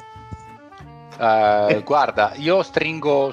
Scusa, zio, rispondi. No, no, vai, vai. No, no, No, no, nel lì- senso che come, come i Sì. titoli pesano, pesa il fatto eh, di chi ha dato i voti, cioè siamo eh, quella generazione che ha iniziato a interessarsi al basket con Michael Jordan. È vero che stiamo vivendo LeBron James, però secondo me dentro di noi c'è sempre quell'area aurea di eh, tote- totalità di, di Michael Jordan rispetto a, tutto- a tutti gli altri giocatori. Eh, per quanto riusciamo magari a distaccarci, a essere oggettivi, eh, l'essere cresciuti con lui secondo me lo fa, lo fa oggettivamente essere il migliore. Poi è ovvio che, ripeto, i- le vittorie e gli anni di LeBron eh, lo fanno mettere comunque sul piedistallo, eh, siamo, siamo lì. Comunque ci tengo a dire solo una cosa che ovviamente quello che a me dà sempre fastidio è che soprattutto con i vecchi barbogini di merda non si riesce a discutere è il fatto che lui non possa essere considerato qualcosa di diverso dal numero uno. Io nel mio complesso l'ho messo comunque lì perché comunque la cosa incredibile di Jordan è che ha avuto più possibilità di altri, però le possibilità che ha avuto le ha sfruttate tutte. Le ha- Quello gli va, colte tutte. gli va- gli va- gli va riconosciuto. Ci sono persone, LeBron, tutte, tutte non le ha sfruttate Sì. perché quella, la, la possibilità del 2011 non l'ha sfruttata per dire, quindi ad ora pesa ancora, ci sta. Ci sono altre che ad esempio non è un disonore aver perso contro una Golden State molto più forte di lui, anzi già solo che ci fosse stata una gara è stato assolutamente incredibile. Quello per me non è una macchia e quelle erano, era- erano sfide che non erano umanamente vincibili. Quella lì invece è una macchia, ehm, Magic ha la sua macchia perché nell'85, nell'86 finisce fuori contro una Houston giovanissima, viene dimenticato sempre però anche lì i Lakers sono andati fuori, Bird ha i suoi problemi, i problemi più- tutti ce li hanno. Lui le- da quando è iniziato ovviamente non si è fermato più, Ah, non solo per meriti suoi, però alla fine tant'è. E per inciso tutti tranne due l'hanno messo la numero uno. Matteo Zanchi che ha messo LeBron James Ok. e, e Old Black della, della Dynasty. È lo LeBron. zio, eh, no lo zio scusa, il, Ah, E, ok. e il dile. E il E dile. il deal. E il deal, scusa, non ci ho guardato perché di mi sto da un'altra parte, che ha messo Bill Russell, giustamente. Dai, E c'è qualche comunque- voto curioso Ah, sul solo, top 10? solo per i pa- solo per- non da Omi che ha messo mi pare la 9 Dirk Nowitzki se ricordo bene la cosa più particolare che c'è Allora, volevo chiederti, Fede, sai che prima ti parlavo di quei nomi che mi frullavano nella testa e che non, non sono poi risultati in classifica e volevo Dimmi. sapere se avevano preso qualche, qualche voto. allora, quale. uno che avevamo, avevamo nominato anche noi, che era Scottie Pippen, non ce n'è neanche uno di Scottie Pippe Ok, perché so che il Dile, anche se non sbaglio Mario, l'aveva nominato come possibile giocatore da inserire nella top Ci avevo 20. pensato, ma poi Sì, ho fatto, una forse... dom- avevo fatto una domanda per capire qual era un attimino anche l- l'idea che avevano gli altri per fare la classifica che, che asticelle utilizzavano. Io, No, per credo sapere che se- avessimo- io credo che se avessimo allungato a 30 magari l'avrei messo, cioè l'avrei messo. bravissimo ho pensato la stessa cosa identica perché Ok. penso che quasi nessuno 30 vede è top il 20 suo. ma top 30 eh, top 30 è 30 è il suo. E altro giocatore che ehm, non, ho, non ho sentito nominare, eh, ma che vedo anche in alcune classifiche, diciamo, sul, sul web, sui siti eh, di basket, è David Robinson. Esatto. sì, sì, Per, la, certo. per la cronaca io Eh. ce l'ho la 17. Ah, Ci ok. poteva David Robinson, stare- fammi anche vedere dov'è nella posizione, dammi un secondo. Per me dovrebbe stare nei 30 anche lui. Eh, ci sto guardando, è alla Sono tutti- 27. Ok, Ok. perché sono tutti i giocatori punto. che abbiamo comunque nominato più, più volte, diciamo, fra di noi Internos per Ah. questa classifica. Per inciso, alla 32 ci sarebbe Dennis Rodman. No, Oh, ma come? Scusami, Ebbene ma Patrick sì. Ewing c'è? Sì, ha ricevuto Mm, dei punti. vabbè. Pat Ewing. Eh, ci devo guardare, mi devo andare a ripescare. Però ci tengo a dirvi che la posizione numero 30, perché ha ricevuto due nomination, c'è Manu Ginobili. No, uno è il Fede, l'altro che cazzo è? Ma vai a fare il culo. Eh, la- la- l'altro non si può dire chi è. No, tu- uno è Federico, sì, scusa, uno è tranquillo e l'altro è un po' meno Ah, tranquillo, dai. comunque, scusate, alla, Pat Young alla 20 l'ha, l'ha messo il Tovazzi e alla Grazie. 16 e Anamici. Ma invece, dai, io c'erano due giocatori che mi erano venuti Zio, in mente, zio, subito una prima scelta da Namici. fatto poco, Eh, sì, poco fa. Visto che ne abbiamo parlato da poco, mi era rimasto il dubbio, e visto che c'è Lorenzo, io il duo eh, Fraser eh, Reed vorrei sapere se, Fraser ricevuto e Reed ci- sono, ci sono. Allora, Fraser, Fraser, Fraser, fammi guardare. Vuoi le posizioni o vuoi sapere quanti punti hanno preso? Ma no, è dacci, differente. dacci le posizioni. Dacci le Sì, posizioni. Allora vado qui, faccio ricerca. Fraser, trova tutto. Tu Lorenzo li avevi considerati? Io onestamente no. Perché... E non avete considerato nemmeno Dave Bing? Ecco. no, vabbè. No, per rispondere a Mario, Eh. per, quanto, per quanto siano i giocatori iconici, eccetera, eccetera, onestamente, guardando l'NBA con un occhio non da tifoso, ma da appassionato in generale tutto il movimento, secondo me Ma, c'è altro, ecco. beh, Reed ancora più che Fraser, qualche cosa nei top 25 ci sta, secondo me forse. Comunque il buon Lenny ha messo Wolf Fraser alla 20 e Mm. il Della ha messo Wolf Fraser alla 16. Ah, però. Poi- Però, Reed invece, fammi vedere, ne abbiamo due anche in questo caso. Il Tozzi l'ha messo alla 18, Willis Reed, Mm. mentre Alessandro El Pampero l'ha messo alla 19. Mm. e allora Ah. ultima, poi per me, poi, poi No, non, poi, parlo più. poi devo giuro. dire un'ultima cosa anch'io, dopo che. Eh, io ti avevo già spoilerato chi era il mio ventunesimo e so che il deal dovrebbe essere d'accordo eh, su Havlicek. Sì. Sì, sì, ce n'è, ce n'è, ce n'è di altri. Eh, io infatti Indovina- Era in indovina una fino all'ultimo. votata. Indovina No, uno che votato. Settesimo. Ma come fate a indovinare? Alla 13. Eh, Il Luca Parodia alla 14. Vabbè, questo perché è un, un voto di amicizia, un voto Sì, politico. eh, del voto di scambio. E, e sempre il Pampero l'ha messo alla 13. Havlicek, eh, io ci ho 14, pensato alla fino 14. all'ultimo. Eh, piace, piace. Piace, io l'ho messo eh. diciassettesimo.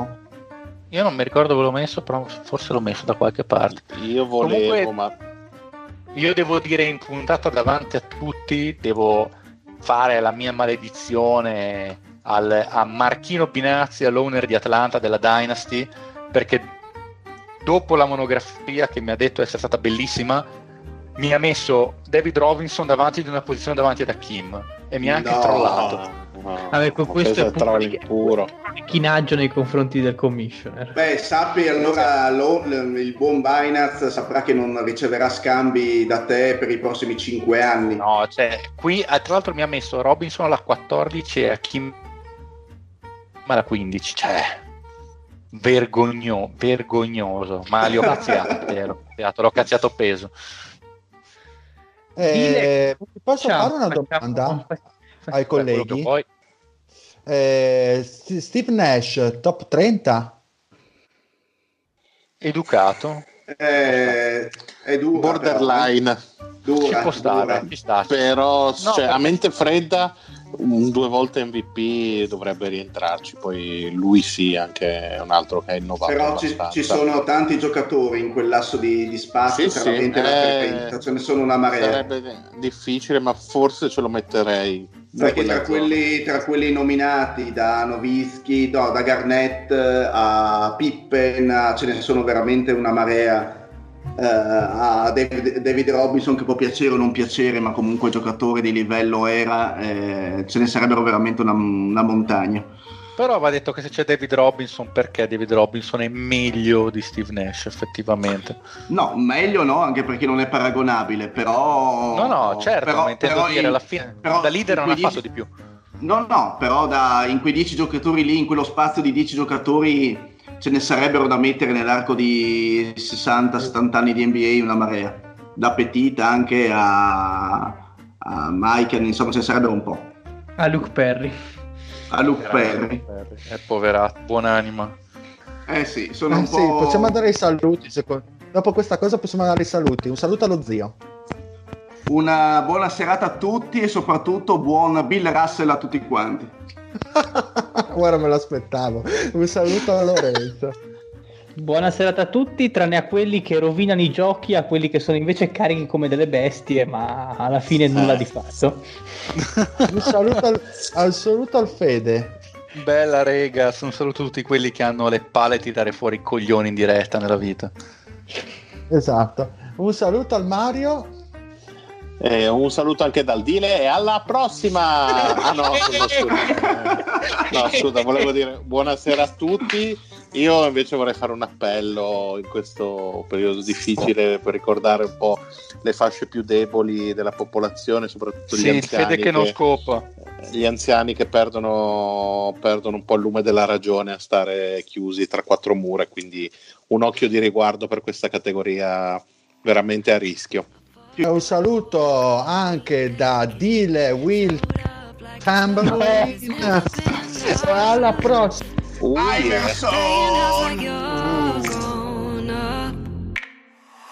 Let go, picked it up, but I shouldn't have. Blue eyes had me blind when I met you downtown. Then you had me on the bathroom ground. You got me whiskey, you said you miss me. Oh, so much whiskey. I'll let you kiss me. But you promised everything would be alright. Cause it's worth the trouble for just one more night now. My head's turning and I feel so low. My stomach's turning when we get